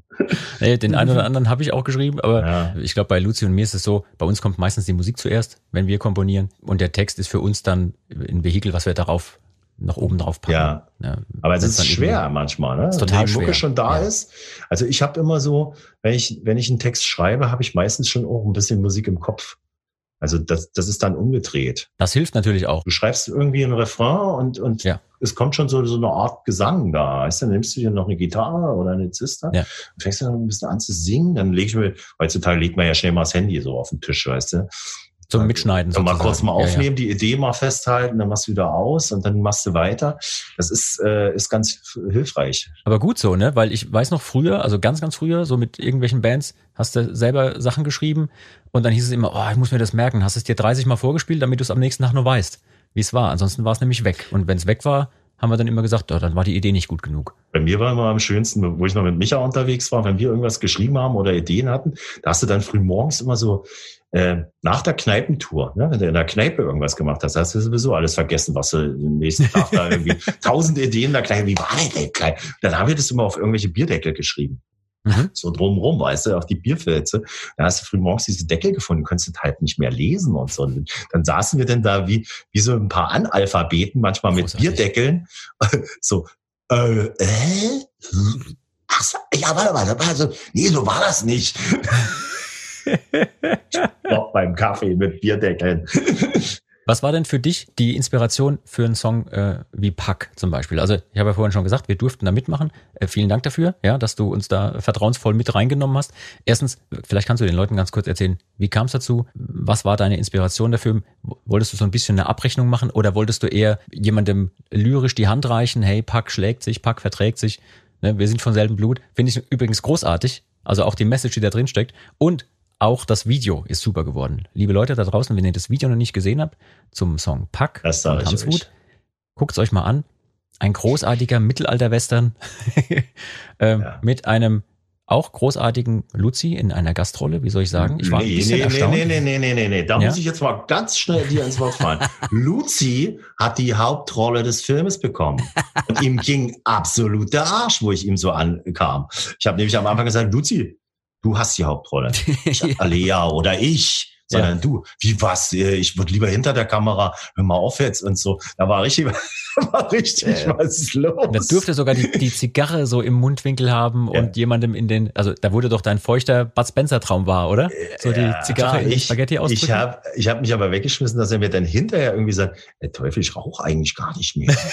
so, ach du Scheiße, jetzt habe ich dich hier. Ich habe nämlich ihn als Raucher noch im, in ewiger Erinnerung. Ja. Ich habe ja früher auch mal geraucht, ich habe auch aufgehört mit Rauchen. Aber wir hatten noch nie dieses Nichtrauchergespräch. Wir rauchen ja nicht mehr. Deswegen bin ich davon ausgegangen, dass er eigentlich noch raucht. Mhm. Ja, warum ihr brenntet alle hier? Ich rauche eigentlich gar nicht. Wenn du also eine halbe Stunde so ein Ding im Mund hast, ist doch. Ja, dann noch eben Zigarre so, aber ich war natürlich dann auch so schauspielermäßig voll im Ding und habe das auch durchgezogen. Aber nachher aber so, wie? war mir so kotze schlecht davon, weil ich habe ja auch immer so Kamera wirksam einfach da dran gezogen und so und ja. alles klar. Und so. es sah ultra professionell aus, wirklich. Das war so geil. Dafür, dass, äh, also ich wollte nur sagen, es war eine Hauptrolle. Also das war die Hauptrolle. Ja, okay, Nicht verstehe. Hier verstehe. Die, die, Sänger immer. Dafür, dass geil. ich da auch rumballern durfte mit der Knarre, das war es aber auch alles wert. Ja, ja ist ja sicher. Darum ging es ja eigentlich ja. auch, dass wir da mal so ein paar Dinger ausleben konnten. Und äh, ja, also die, die Message oder warte mal, wo waren wir am Anfang? Du wolltest wissen, wie wir eigentlich dazu gekommen sind? Was, Zum äh, Beispiel. Mir, ja, ja, genau. ähm, das fing damit an, dass eigentlich, weiß nicht, Luzi, du dich bei mir gemeldet hast, wegen eurer Jubiläumsfeier. Genau. Ob ich da was machen möchte, egal was jetzt, irgendwie ging es da hin und her. Und dann habe ich zugesagt und dann kam ja Corona und dann wurde eure großartige Party verschoben. Scheiße, mhm. ne? Danach Warte mal, war erst Kaufmann und Maid und dann kam der Song oder hatte ich euch erst den Song geschickt? Weiß es gar nicht mehr genau, wie das war vom Ablauf her. Das war kam erst Kauf, Kauf ja, dann kam die Frage mit Kaufmann ja. und Maid, ne? Ich glaube, ja. Haben wir, ja, haben genau. wir mit, mit Sascha diesen spaßigen, bekloppten Song gemacht. Und ich hatte diesen Song auf dem Tisch und habe gedacht, ey, bekloppt da jetzt eigentlich nicht. Auch dieser Hintergrund mit dieser ganzen Late-Night-Show da und dem ganzen Zeug, äh, das ist Scheiksnarretei. Das ist echte Scheiksnarretei. Dann haben wir da noch Marionetten gespielt und, und uns einen Haufen Zeug ausgedacht. Und dann hatten wir diesen Song liegen und ich hatte diesen Song im Kopf und habe die ganze Zeit gedacht, wenn wir diesen Song nicht mit einer anderen Band machen, sind wir bekloppt. Mhm. So. Und dann waren wir ja schon so alle unterwegs im Stuff und so. Und dann habe ich euch gefragt und irgendwie kam innerhalb von kürzester Zeit geiler Song machen. Wir sind dabei haut genau hin und äh, bla bla bla, schick rüber. So ganz schnell. Fand ich geil. Auch so Kollegen, die nicht lange hadern, sondern wie du sagst, Musik machen. Weißt du, ja. so, wir machen ja. das. Zack, geht los. Weil gerade jetzt so. im Moment, wir können alle nicht das tun, was wir eigentlich am meisten lieben. Ey, und was liegt da näher, als sich so ein bisschen zusammenzuschließen und zu gucken, wie können wir uns denn alle gegenseitig unterstützen? Ja, ihr habt eine Platte, die jetzt rauskommt, da sind wir gerne Teil davon. Du hast gerade gesagt, du hast auch total schnell zugesagt, bei unserem äh, Jubiläumskonzert mitzuspielen, wenn es denn stattgefunden hätte, in dem Falle. Ähm, ich hoffe, da können wir noch irgendwas machen mal. Das hoffe wir ich haben auch. ja jetzt sogar einen gemeinsamen Song. Der heißt Stimmt. Pack schlägt sich. Nee, Pack ja. heißt ja nur noch. Pack schlägt ja. sich heißt ja nicht mehr. Wurde abgekürzt. War zu lang. Ja, aber das finde ich halt, finde ich einfach toll. Da weißt du, dass man so sich gegenseitig unterstützen kann und so, so ein bisschen auch diese Szene so zusammensteht, auch in ich der schwierigen das, Zeit. Ich finde das total cool, wenn, wenn, wenn, wenn Bands miteinander was machen. Und wenn, wenn wenn was entsteht auch dadurch. Ne? Also es ist ja nicht so, dass man nur was miteinander macht, weil man sich kennt oder, oder sonst was. Es ja. entsteht ja was. Also man hat auch andere Einflüsse von anderen Bands. Da passiert ja was. Die Message von dem Song, wollte ich kurz sagen, ist ähm, bei Pack schlägt sich, Pack verträgt sich, ist ja eigentlich so ein alter Spruch. Ne? Pack schlägt sich, Pack verträgt sich. Das kennt man so. Also das sagen Leute, weißt du, die so wirklich Pack sehen. Ja, guck mal da drüben, Pack schlägt sich, Pack verträgt sich. Da siehst du es wieder. Ist mhm. eigentlich so abwertend normal normalerweise. Und wir haben es ja positiv gemacht. Wir sind vom selben Blut. Und ich finde, das ist äh, in jeder Band oder egal mit welchen Menschen man unterwegs ist, dass es eine gewisse Streitkultur geben muss. Also man muss sich in die Wolle kriegen können ja. und hinterher verzeihen können. Das, wenn man das drauf hat, dann ist äh, alles in Ordnung. Ne? Und selbst wenn es richtig hoch hergeht und man den Hass in den Augen sieht bei beiden, die sich mhm. da irgendwie in der Wolle haben, wenn du hinterher grinsend wieder am Dresen sitzt und sagst, das musste raus, das war's jetzt, das, das musste raus, aber ist alles gut. Jetzt haben wir es geklärt. Jetzt ja. ist gut. Dann ähm, finde ich das großartig. Ewige beleidigt sein, sich nicht ja. mehr am Telefon melden und so dieses, weißt du, so, wo man dann das nächste Mal schon überlegt, sag mal, kann ich dem das jetzt noch sagen? Nicht, dass der dann nachher sauer ist und so. Aber irgendwie spielt er immer dieses scheiß Fiss. Da muss ein F hin. Verdammte Kacke. und dann mit allen Kollegen, ja, ich weiß. Und du kannst es ihm nicht sagen. Was ist denn das für eine Scheiße? Ja, ja. Weißt du? Ja, und deswegen, Pack schlägt sich, Pack verträgt sich. Kennt ihr das auch so von Familienbesuchen oder von so Verwandtschaftsgeschichten, wenn es dann heißt, ja, aber wenn die Tante so und so kommt, dann komme ich nicht. Oder äh, nee, nee, aber wenn du den einlädst, dann musst du auch den einladen, weil sonst ist der beleidigt. Da könnte ich jedes Mal das große Kotzen ja, kriegen. Ne? Das ist so schlimm. Also, also, aber das ist ja schon wieder der, der Film, den der Schalksner von außen betrachtet. Ja, ja. Weißt du? Hm. Da musst du eigentlich zur Familienfeier schon wieder als unbekannte Band mit Dudelsäcken kommen, dass sie sich wieder verdächtigen. das war bestimmt die so und so, ja, ja, genau. Da können wir dann die, die, die, die, die Geschichte, den Roman nochmal drehen, weißt du, so. Da kommen die dann auf einmal wieder zur Tür rein und die Braut steht auf den Dudelsackspieler oder auf den Trommler oder was weiß ich. Und dann geht das richtig heiß her mit Familienstress, weil sie den immer anguckt. Du hattest es gerade so, so passend, als hättest du es gewusst ähm, von so einer alten Redewendung. Und ähm, ich würde gerne jetzt mit euch ein virtuelles Tavernenspiel machen. Und zwar gehen wir genau jetzt in unsere Taverne. An die Taverne.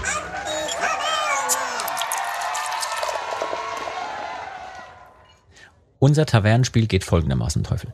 Also, da wir ja erstens noch früh am Tag sind heute und ich euch nicht zum Trinken nötigen möchte. Mitten in der Nacht. Äh, mitten in der Nacht quasi ist, ist. unser Tavernenspiel so geregelt, dass wir virtuelle Schnäpse trinken, die so aussehen wie Korken, aber es sind natürlich Schnäpse, ist ja klar. Und wenn man den dann so zwischen die Zähne nimmt, dann klingt man so, wie man es von früher aus dem Mittelalter kennt, also aus dem Mittelaltermarkt. Ja, weil ich weiß noch, wenn wir tagsüber irgendwie weiß nicht, wie es euch damals ging, aber wenn wir tagsüber zu viel Langeweile hatten, weil wir nur sieben Shows pro Tag spielen mussten, dann ähm, das kenne ich Dann auch. hat der ein oder andere einem Getränk nicht unbedingt äh, widersprochen. Also da wurde viel getrunken zwischendurch und dann klangen die Kollegen schon mal so. Ne? Ich habe mir gedacht, wenn ich so jemanden wie dich heute hier habe, ja, dann muss ich ein bisschen aufdrehen beim Tavernenspiel. Da muss ich das ein bisschen okay. anspruchsvoller machen, weil du bist ja ein, ein Original, und ich habe mich so ein bisschen ähm, erkundigt nach so ein paar Redewendungen, beziehungsweise nicht Redewendungen, sondern Begriffen in dem Falle und Redewendungen, die allesamt aus der Gaunersprache stammen. Aus dem Rotwelschen. Und wenn nicht du, wer würde sich dann sonst auskennen? Ich meine, mit, mit der Historie, die du zumindest ansatzweise angerissen hast. Die Idee ist jetzt folgende. Wir geben uns gleich einen virtuellen Begrüßungsschnaps hier. Und dann nenne ich ein Wort, das kennst du, das kennt jeder von uns. Und du versuchst möglichst kreativ uns zu erklären, was das Wort bedeutet. Ja, wir machen, wir machen das ganz äh, einfach. Das erste Ding wirst du gleich merken, machen wir gleich einen Test. Und du sagst einfach deine Erklärung, was das bedeutet. Die muss übrigens nicht richtig sein. Wenn sie richtig ist, ist super. Wenn sie stimmt, ist großartig. Muss aber nicht. Ne? Es gibt auch keine Punkte, wird super. Und dann kann ich euch hinterher, dann, dann kann ich euch hinterher erklären, worum es, äh, äh worum es dann ging und woher das stammt. Ähm, und je mehr Korken ich in der Fresse habe, umso weniger versteht man es. Also es wird okay, auf jeden du Fall. Du sagst den Begriff und ich muss rauskriegen oder erklären. Genau, du, oder, oder du erklärst den Leuten, du wirst, also der erste ist total easy. Pass auf, der erste Begriff heißt keinen Bock haben. Was heißt keinen Bock haben? Keinen Bock haben, was das heißt. Also es das heißt eigentlich, dass man keine Lust hat, aber ja, man genau. hat auch keinen, keinen Bock. Von Bocken kommt das vielleicht auch, wa? Dass man, das, das ist ja wirklich was Mittelalterliches, ne? Das ist irgendwie so, der Ziegenbock steckt da mit drinne. Vielleicht auch ein Sägebock. Gibt es ja auch noch sowas. Ne? Oh, das, das ist auch interessant. Oh, ja. ja. Übrigens, Teufel, du musst noch einen Saft trinken, also einen Korken. Ach, ich muss selber einen genau reinnehmen. Jetzt. Genau jetzt, genau ja, jetzt. Ich muss ja überlegen, ja. welchen ich nehme. Ich habe nämlich vor uns aus meiner Dudelsackkiste, die riechen alle ein bisschen komisch. ich habe nur Sektkorken gefunden. Also das der sieht jetzt ein bisschen dekadent aus. Jetzt der wird am wenigsten Schimmel dran. Übrigens, das hieß ja uns übrigens nicht Korkensprache, sondern Hummelsprache. Kann ich kurz noch ohne Korken? Das hieß ja. Hummelsprache, wenn die Kollegen angeknattert waren. Weil dann oh. redet man Saft war es nicht. Ah. So Hummelsprache. Aber okay, die Korken okay. ist auch also, ja. Mit Korken ist super. Also, kein Bock haben könnte sein, vom Bock, ja. ja. Oder Sägebock oder so. Wir gucken gleich mal. Notiere ich mir ganz kurz. So, noch ein zweites Ding. Auswaldovern. Aus, du als alter Gauner, hast du bestimmt schon mal was auswaldowert, ja, Auswaldowern ist natürlich so eine Sache. Da schauen sich was aus. Da geht's gleich weiter. Ausheckt. Ne? Mhm. Und äh, ja, das äh, Waldowern, Waldowern. Luci, hast du eine Idee, du als alter Ganove?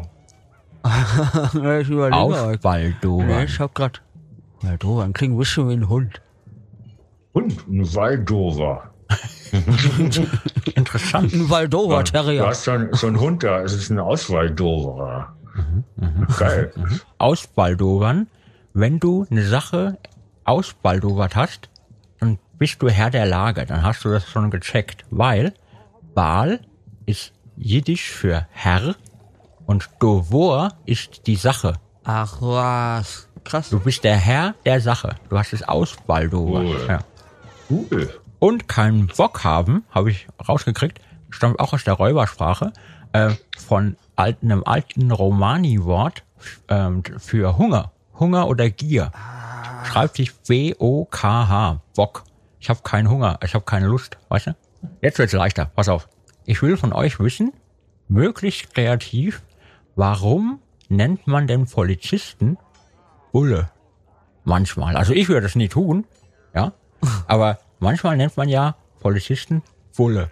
Und das hat auch mit dem Mittelalter zu tun. Echt? Ja. Ist das auch Rottwelsch? Nee.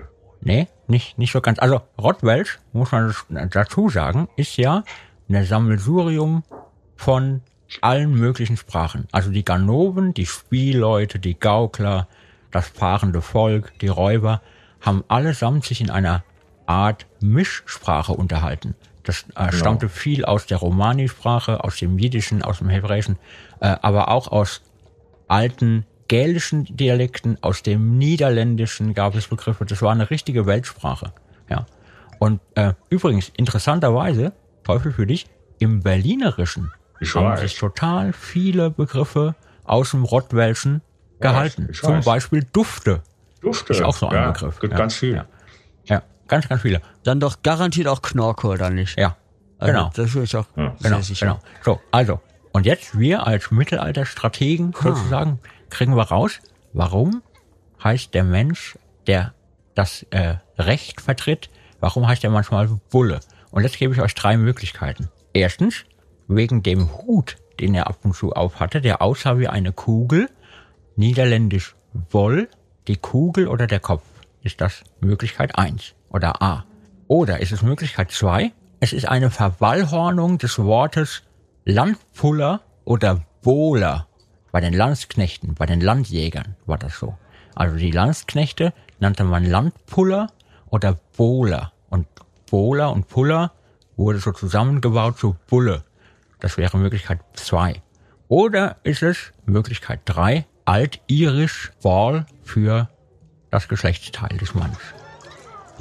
Man hat dem also gesagt, du bist ein Penis. es ist A, B oder C. Ich sag A. Du? A. Ich sag C. Weil es am besten gefällt, ja.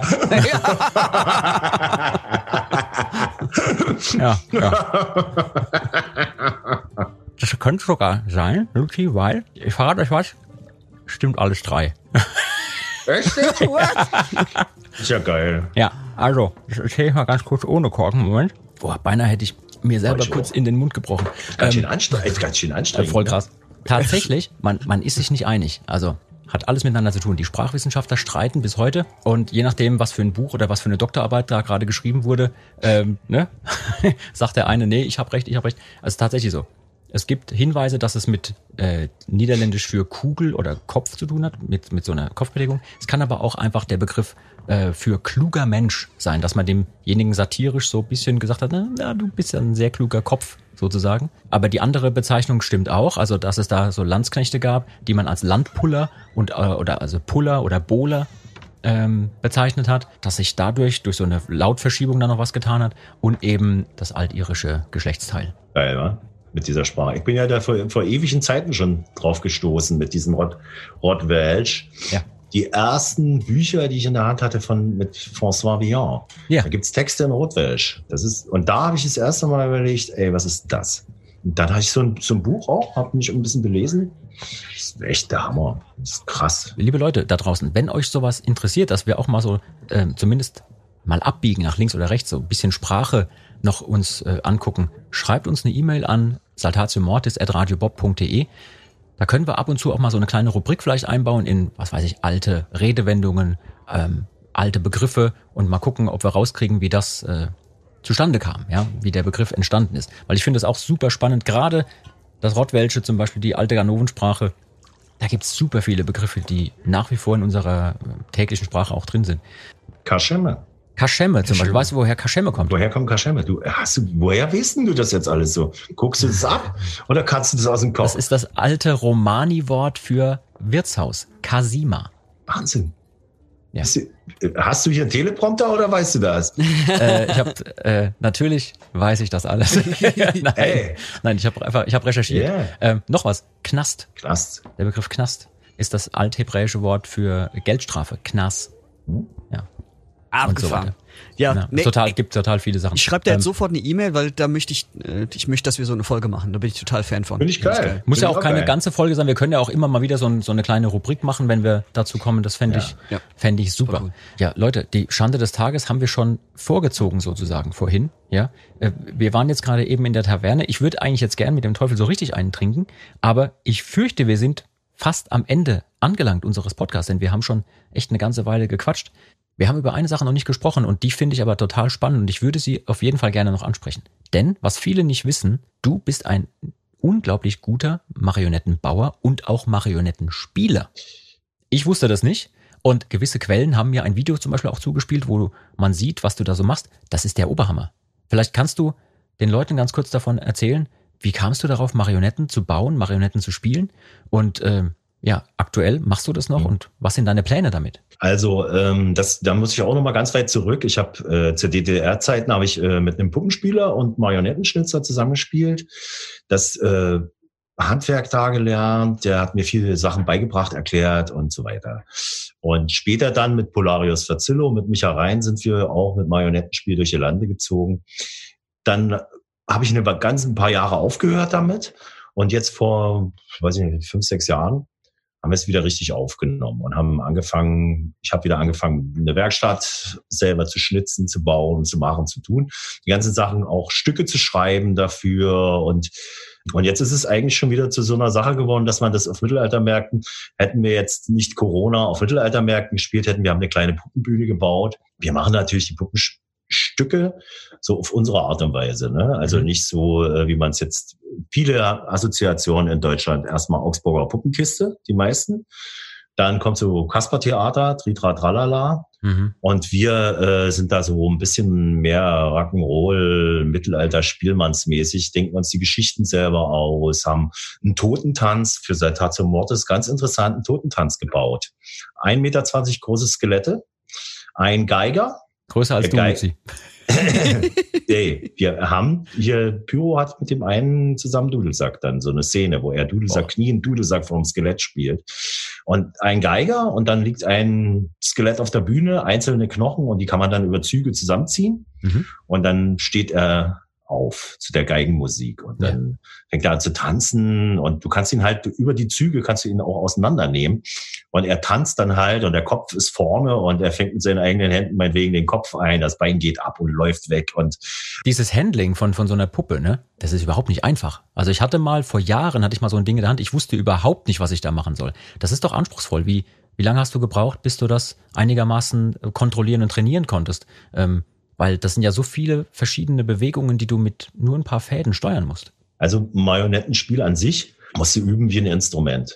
Es kommt ein bisschen in Richtung Dudelsack, weil wenn du die Marionetten selber baust oder wenn du jetzt nichts aus, sagen wir mal, fabrikgefertigtes, gedrechselte Marionetten, gibt's ja auch so für ja. Kinder, also einfache Sachen. Ähm, wenn du sowas hast, das ist wie bei einem Dudelsackspieler oder bei, überhaupt bei einem Instrument, jede Marionette lässt sich anders spielen. Die hat so ein bisschen andere, anderes Gefühl, so, ne? Eine Marionette ist wie ein Pendel. Es gibt ja das Studium in Deutschland, da kannst du wirklich Marionettenspiele studieren. Die fangen an mit so einer Kugel an zwei mhm. Fäden mhm. und halten dieses Pendel, um dieses Gefühl für dieses Pendel zu kriegen. Und die Wichtung bei einer guten Marionette ist immer im Popo Mhm. Da hast du immer dein Pendel sozusagen. Und dann musst du das wirklich wie ein Instrument üben. Viele denken dann so, Marionettenspiel ist so, Ja, man zappelt mal so ein bisschen an Fäden mhm. rum. Aber das, das Ding ist, wenn du eine Marionette zum Leben erwecken willst, dann bist du mit einfachen Bewegungen, musst du zur Sprache gehen. Also wenn der Kopf ein bisschen zur Seite geht, dass er halt seinen, sein Gegenüber anspricht und nicht genau in die andere Richtung guckt oder den Arm hebt, obwohl er gerade keine große Rede hält. Jetzt mal so ganz einfach zu erklären. Oder äh, wenn er traurig ist, den Kopf nach unten macht und die Hände vors Gesicht, dann äh, soll das keine lustige Stelle sein. Ne? Das musst du natürlich alles koordinieren. Die können laufen, die Puppen. Luzi hat ja so ein bisschen Einblick gehabt, ne? wo wir da äh, für Kaufmann und Maid gedreht haben. Ne? Du warst ja, ja dabei. Genau. Ja, Luzi hat die, Luzi hat übrigens die Kinder gebaut, das muss ich nochmal sagen. Luzi hat die vielen Kinder, die nachher alle äh, verschwunden sind, hat Luzi in nächtlicher Handarbeit die, die Babys gebaut. Ja. Wie viel waren das? 13 oder? Ich glaube 14? 13, ich glaube 13, ja. Ja, ja. nee, das wollte ich aber auch noch erzählen. Also, das ist auch, ich meine, ich wusste, dass du Puppenspiel machst und die auch gebaut hast und alles, aber das dann selber nochmal zu sehen und auch, was du denen für eine, für ein Leben und für eine Persönlichkeit einhaust. Das war richtig abgefahren, das mitzuerleben. Auch so, dass, also wir standen ja dann da bei den Dreharbeiten, haben immer durch die Kamera geguckt und haben halt die Szenerien, weil was man ja natürlich dann auf dem Video gar nicht äh, mitkriegt, ist, dass du den ja auch äh, halt diese Persönlichkeit gegeben hast und zum Beispiel der äh, Kaufmann, der hat ja einen französischen Akzent. Ja, das hört man ja gar nicht in dem Video. Nee, mhm. Sowas und die haben sich ja dann auch tatsächlich unterhalten und sowas und und dann hat man so durch die Kamera geguckt und alles war alles super cool und dann erst danach erstmal wieder zu realisieren, okay, das sind doch nur Puppen. so, weil man dann so im Film war. Und, ja, nee, ja, ich kann mich, kann mich noch daran erinnern, wie Luzi sagte, oh, die können ja laufen, das habe ich gar nicht bedacht. Mhm. Dass da halt äh, äh, Schnüre an den Knien sind und dass sie laufen können. Es gibt ja, es gibt ja, also es gibt ja, das ist ein wahnsinniger, sagen wir mal, ein wahnsinniges Feld und deswegen für uns auch so interessant, also Musiker zu sein, mittelalterliche Spielleute zu sein. Es gibt Spielleute, die gaukeln, die machen Jonglage, Feuerspucken. Und wir machen halt als Spielleute auch Puppenspiel. Wir machen halt Marionettentheater. Wir sind auf dem Mittelaltermarkt, spielen zwei Runden Dudelsack oder abends dann nochmal ein Konzert. Und zwischendurch haben wir nochmal zwei Auftritte mit unserem Marionettentheater und spielen dann äh, Stücke. Für uns ist es eine wahnsinnig geile Abwechslung, einfach so über den Tag auch.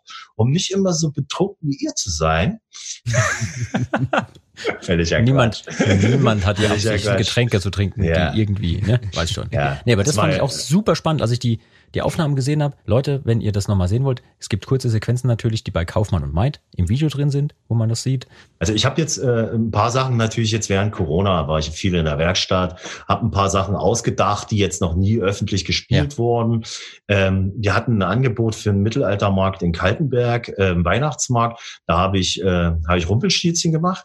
Und äh, da war so ein bisschen Auflage Gebrüder Grimm. Es wäre mhm. schön, wenn wir was von Gebrüder Grimm machen. Dann habe ich noch ein Schattentheater gebaut mhm. wo ich die drei goldenen Haare des Teufels gemacht habe. Das gibt's. Und ich will demnächst auch ähm, mal schauen, dass ich mir ein bisschen YouTube-Kanal aufbaue und äh, da auch äh, Marionettentheaterstücke, kleine Szenen.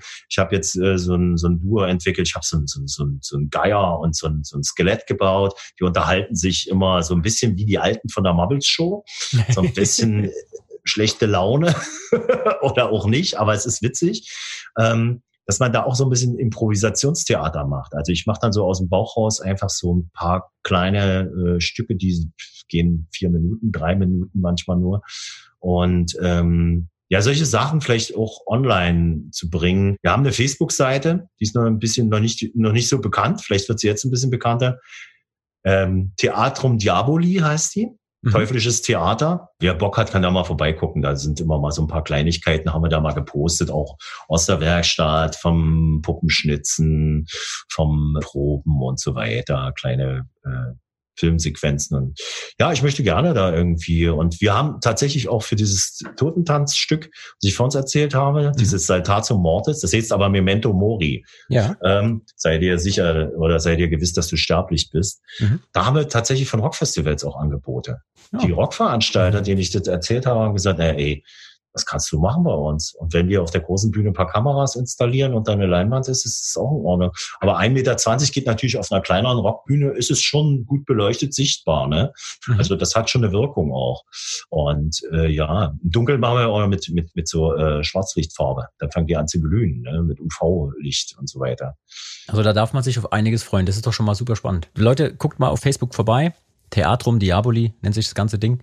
Und ähm, ihr habt eine neue Platte draußen. Die Tanzwut kehrt zurück ja, wie wir vorhin schon sagten. Was gibt's da noch für Pläne? Ich meine, momentan richtig spielen können wir alle nicht. Ja, wir haben ja die Tour verschoben. Also wir hatten ja eine Tour dazu geplant im Herbst und jetzt sind wir dann nächstes Jahr, die ist verschoben auf nächstes Jahr 22, äh, im, im März äh, eine Tour zu fahren und, und zu spielen und wir hoffen, dass es natürlich hinhaut, dass da nicht wieder irgendein Quatsch kommt. Es wäre schön, wieder auf der Bühne zu stehen, wie wir alle Bock dazu haben, wieder Musik zu machen vor Leuten, mit Musikern und mit äh, Fans mal wieder richtig Met und Moshpit, sage ich mal dazu. Ja. das wäre schon mal nicht schlecht. Ja, das wäre das wäre wirklich nicht schlecht. Ja, auf jeden Fall hoffen wir auch, dass da wieder Festivals losgehen. Wir haben ja die Hoffnung, dass dies Jahr noch was stattfindet. Wir haben jetzt so in Berlin MPS, äh, Hoppegarten ist im Herbst was geplant. Da könnten wir vielleicht dabei sein mit einem Rockkonzert. Ähm, Rockrock ist das, oder wie das heißt, ne? Nennt er Rockrock? Mhm wo alle sitzen. Wir drücken auf jeden Fall alle die Daumen, dass das irgendwie klappen wird, egal. Ne? Mhm. Man versucht natürlich die Auflagen dann irgendwie einzuhalten. Wir werden sehen, ob das alles irgendwie funktioniert. Wir drücken auf jeden Fall die Daumen. Wenn ihr Leute da draußen ein paar Songs braucht, die euch gedanklich mal wieder aus Festival transportieren, ja, dann ist der Mittelalter Rockstream bei Radio Bob wahrscheinlich genau das Richtige für euch. Da gibt's äh, zwar keine Marionetten, aber geile Mucke und bestimmt auch ab sofort spätestens mit Tanzwut, ja. Aber ich glaube, ihr seid sowieso in der Rotation mit drin. Ich glaube auch. Ja. Wehe, wenn nicht. ich hoffe es, ja. Ich hoffe es. Ja. Ernstes Wörtchen mit Radio Bob reden. Mein ja. ernstes Wörtchen reden. So, das vorletzte Wort gebührt immer den Gästen, ja. Auch wenn sie zum Beispiel jetzt keine Schande des Tages zu erzählen hatten. Ähm, wenn du spontan noch eine hast, kannst du sie jetzt raushauen. Wenn nicht, ist aber auch nicht schlimm. Nee, nee, mir fällt was von Micha ein, aber ich weiß nicht, ob ich das erzählen kann. da nee. würden mir auch ein paar einfallen, aber das, das mache ich jetzt nicht. Das mache ich jetzt nicht. Das mache ich nicht. Ähm. Ähm. Ja, da fällt mir was ein. Also wir waren ja damals auf dem Potsdamer Platz da, auf diesen, auf diesen Markt, ne? Und es, also das wird nie wieder aus meinem Kopf rausgehen. Wir hatten äh, Wimsaal, der, der, der Wimsaal, der ist ja in fast jedem Tanzwut-Video. Äh, wer das mal recherchiert, der war jetzt auch bei Pack, bei Pack mit dabei, wo mhm. wir zusammengespielt haben. Da spielt er ein Sheriff. Ja. Das ist einer der geilsten Narren auch auf dem Mittelaltermarkt. Andererseits ist es ein hochstudierter Philosoph, kennt sich aus mit Literatur, hat einen Haufen Universitätsabschlüsse. Ich weiß ja nicht, was der alles äh, hat, da auch Titelriche. Und ist aber auch so im Mittelaltermarkt mal auf so einen, so einen Turm hochgeklettert. als Narr. Mhm. Und unten drunter spielte ein Dudelsackspieler. Und dann hampelte er da oben rum. Auf einmal rutschte er irgendwie ab und fällt auf den Dudelsackspieler drauf. Mhm. der Dudelsackspieler natürlich völlig sauer, steht alle Bede stehen wieder auf und auf der anderen gegenüberliegenden Seite steht gerade einer auf der Bühne und macht irgendwie eine Show, ein Jongleur und, und sein Spruch war, oh, die Narren fliegen heute wieder tief. Unglaublich. Oh Gott. Man hat natürlich dann immer so gleich äh, den Unfall im, im Hinterstübchen, oh ja, nicht, dass irgendjemand sich die Knochen gebrochen hat, weil es ja. war schon ein Stück, ne? Also wenn ja. da so ein so ein Mensch da so runtersaust, ist ja, ja. natürlich schon ein ganz schöner Hieb, ne? aber scheint Boah. irgendwie schien ja irgendwie nichts passiert. Und die Narren fliegen heute wieder tief. Das ist super. Äh, also die Narren sind heute äh, zwar nicht tief geflogen, aber äh, die Geschichten sind uns um die Ohren geflogen. Ich fürchte, wir müssen dich mindestens nochmal einladen. Gerne. Und da machen wir, was weiß ich, da machen wir nur eine Anekdotengeschichte. Ja, wir haben ja sowieso noch auf unserer Liste, in einer der letzten Folgen oder in mehreren kam das dann auf, oh, erzählt mal einfach nur Bühnenanekdoten. Und ich weiß jetzt schon, wir machen das. Wir, wir ziehen das durch. Wir machen mal eine Folge, wo wir äh, dich, Teufel, nochmal einladen. Und dann gucken wir, wen wir sonst noch dazu packen wollen, damit wir eventuell weniger als fünf Stunden in die Podcast-Folge okay, ich wollte gerade wollt sagen, weil wenn man, der Wimsal, das habe ich ja beim Musikvideodreh gesehen, äh, Teufel und Wimsal zusammen ist eine unheilige Allianz an Geschichten erzählen. Ja. Das, was die raushauen, ist unglaublich, aber da landen wir auf jeden Fall nicht bei unter fünf Stunden, glaube ich. Ja, aber hey, alles für die Kunst. Das, das ziehen wir irgendwie durch. Leute, wir hoffen, es hat euch gefallen heute. Wenn ihr Feedback für uns habt, äh, könnt ihr eure Anregungen, aber natürlich auch Fragen und Kritik gerne an uns schicken. Und zwar unter der Mailadresse saltatiomortis.radiobob.de. Ich beantworte die Dinger immer selber. Ich freue mich auf eure Nachrichten.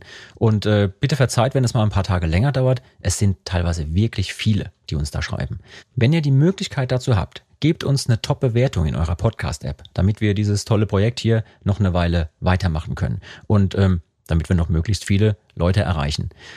Das war super spannend. Wir machen auf jeden Fall eine Folge mit Anekdoten. Das weiß ich jetzt schon. Das wäre geil. Zwei Stunden. Das wäre ja, also, wär geil. Aber das nehmen wir ein bisschen später auf, oder? Ja, aber hallo, das nehmen wir. ein bisschen später und dann trinken wir wirklich einen kleinen Schluck dazu. Geil wäre auch, wenn wir das aufgrund äh, irgendwelcher Verordnungen dann wieder so machen können, dass wir zum Beispiel schon zu mehreren uns zusammen in einem Raum befinden einfach Mikrofone aufstellen und dann noch Leute dazuschalten, so wie wir es jetzt hier auch haben. Ja, das wäre ja eine richtige. Großartig. Wir könnten natürlich dann auch so eine richtige Sache machen, genau wie so eine Mittelalterkneipe und dann schalten wir immer wechselnde Gäste dazu mit so einer Geschichte oder zwei. Ja, das wäre natürlich auch großartig. Ich höre gerade beim Luzi läuten schon die Glocken. Das heißt, ja, du musst jetzt entweder aufstehen, oder was? du musst jetzt entweder aufstehen oder ins Bett. das ist, guck mal, der Mate ist schon leer, ich muss jetzt gehen. Teufel, vielen, vielen Dank für deine Zeit. Hey, ich bedanke mich bei euch. Vielen Dank für die tollen Geschichten und wir drücken dir alle Daumen jetzt für äh, die neue Platte, die Tanzwut kehrt zurück. Leute, hört mal da rein, das lohnt sich. Schaut euch das Video an zu dem Song Pack wo wir teilweise mitmischen durften. Wenn ihr zum Beispiel Luzi sehen wollt, in der Paraderolle. Teilweise Luzi hatte eine Hauptrolle. Ich betone es immer wieder. Und ja, in diesem Sinne würde ich sagen, bis hoffentlich ganz bald wieder in echt. Wir sagen Tschüss, bis zum nächsten Mal. Ciao. Ciao. Ciao, ey. Tschüss. Das war Med und Moshpit, der Mittelalter-Rock-Podcast mit Saltatio Mortis, ein Radiobob Original-Podcast. Mehr davon jederzeit auf radiobob.de und in der MyBob-App. Radio Bob Deutschlands Rockradio.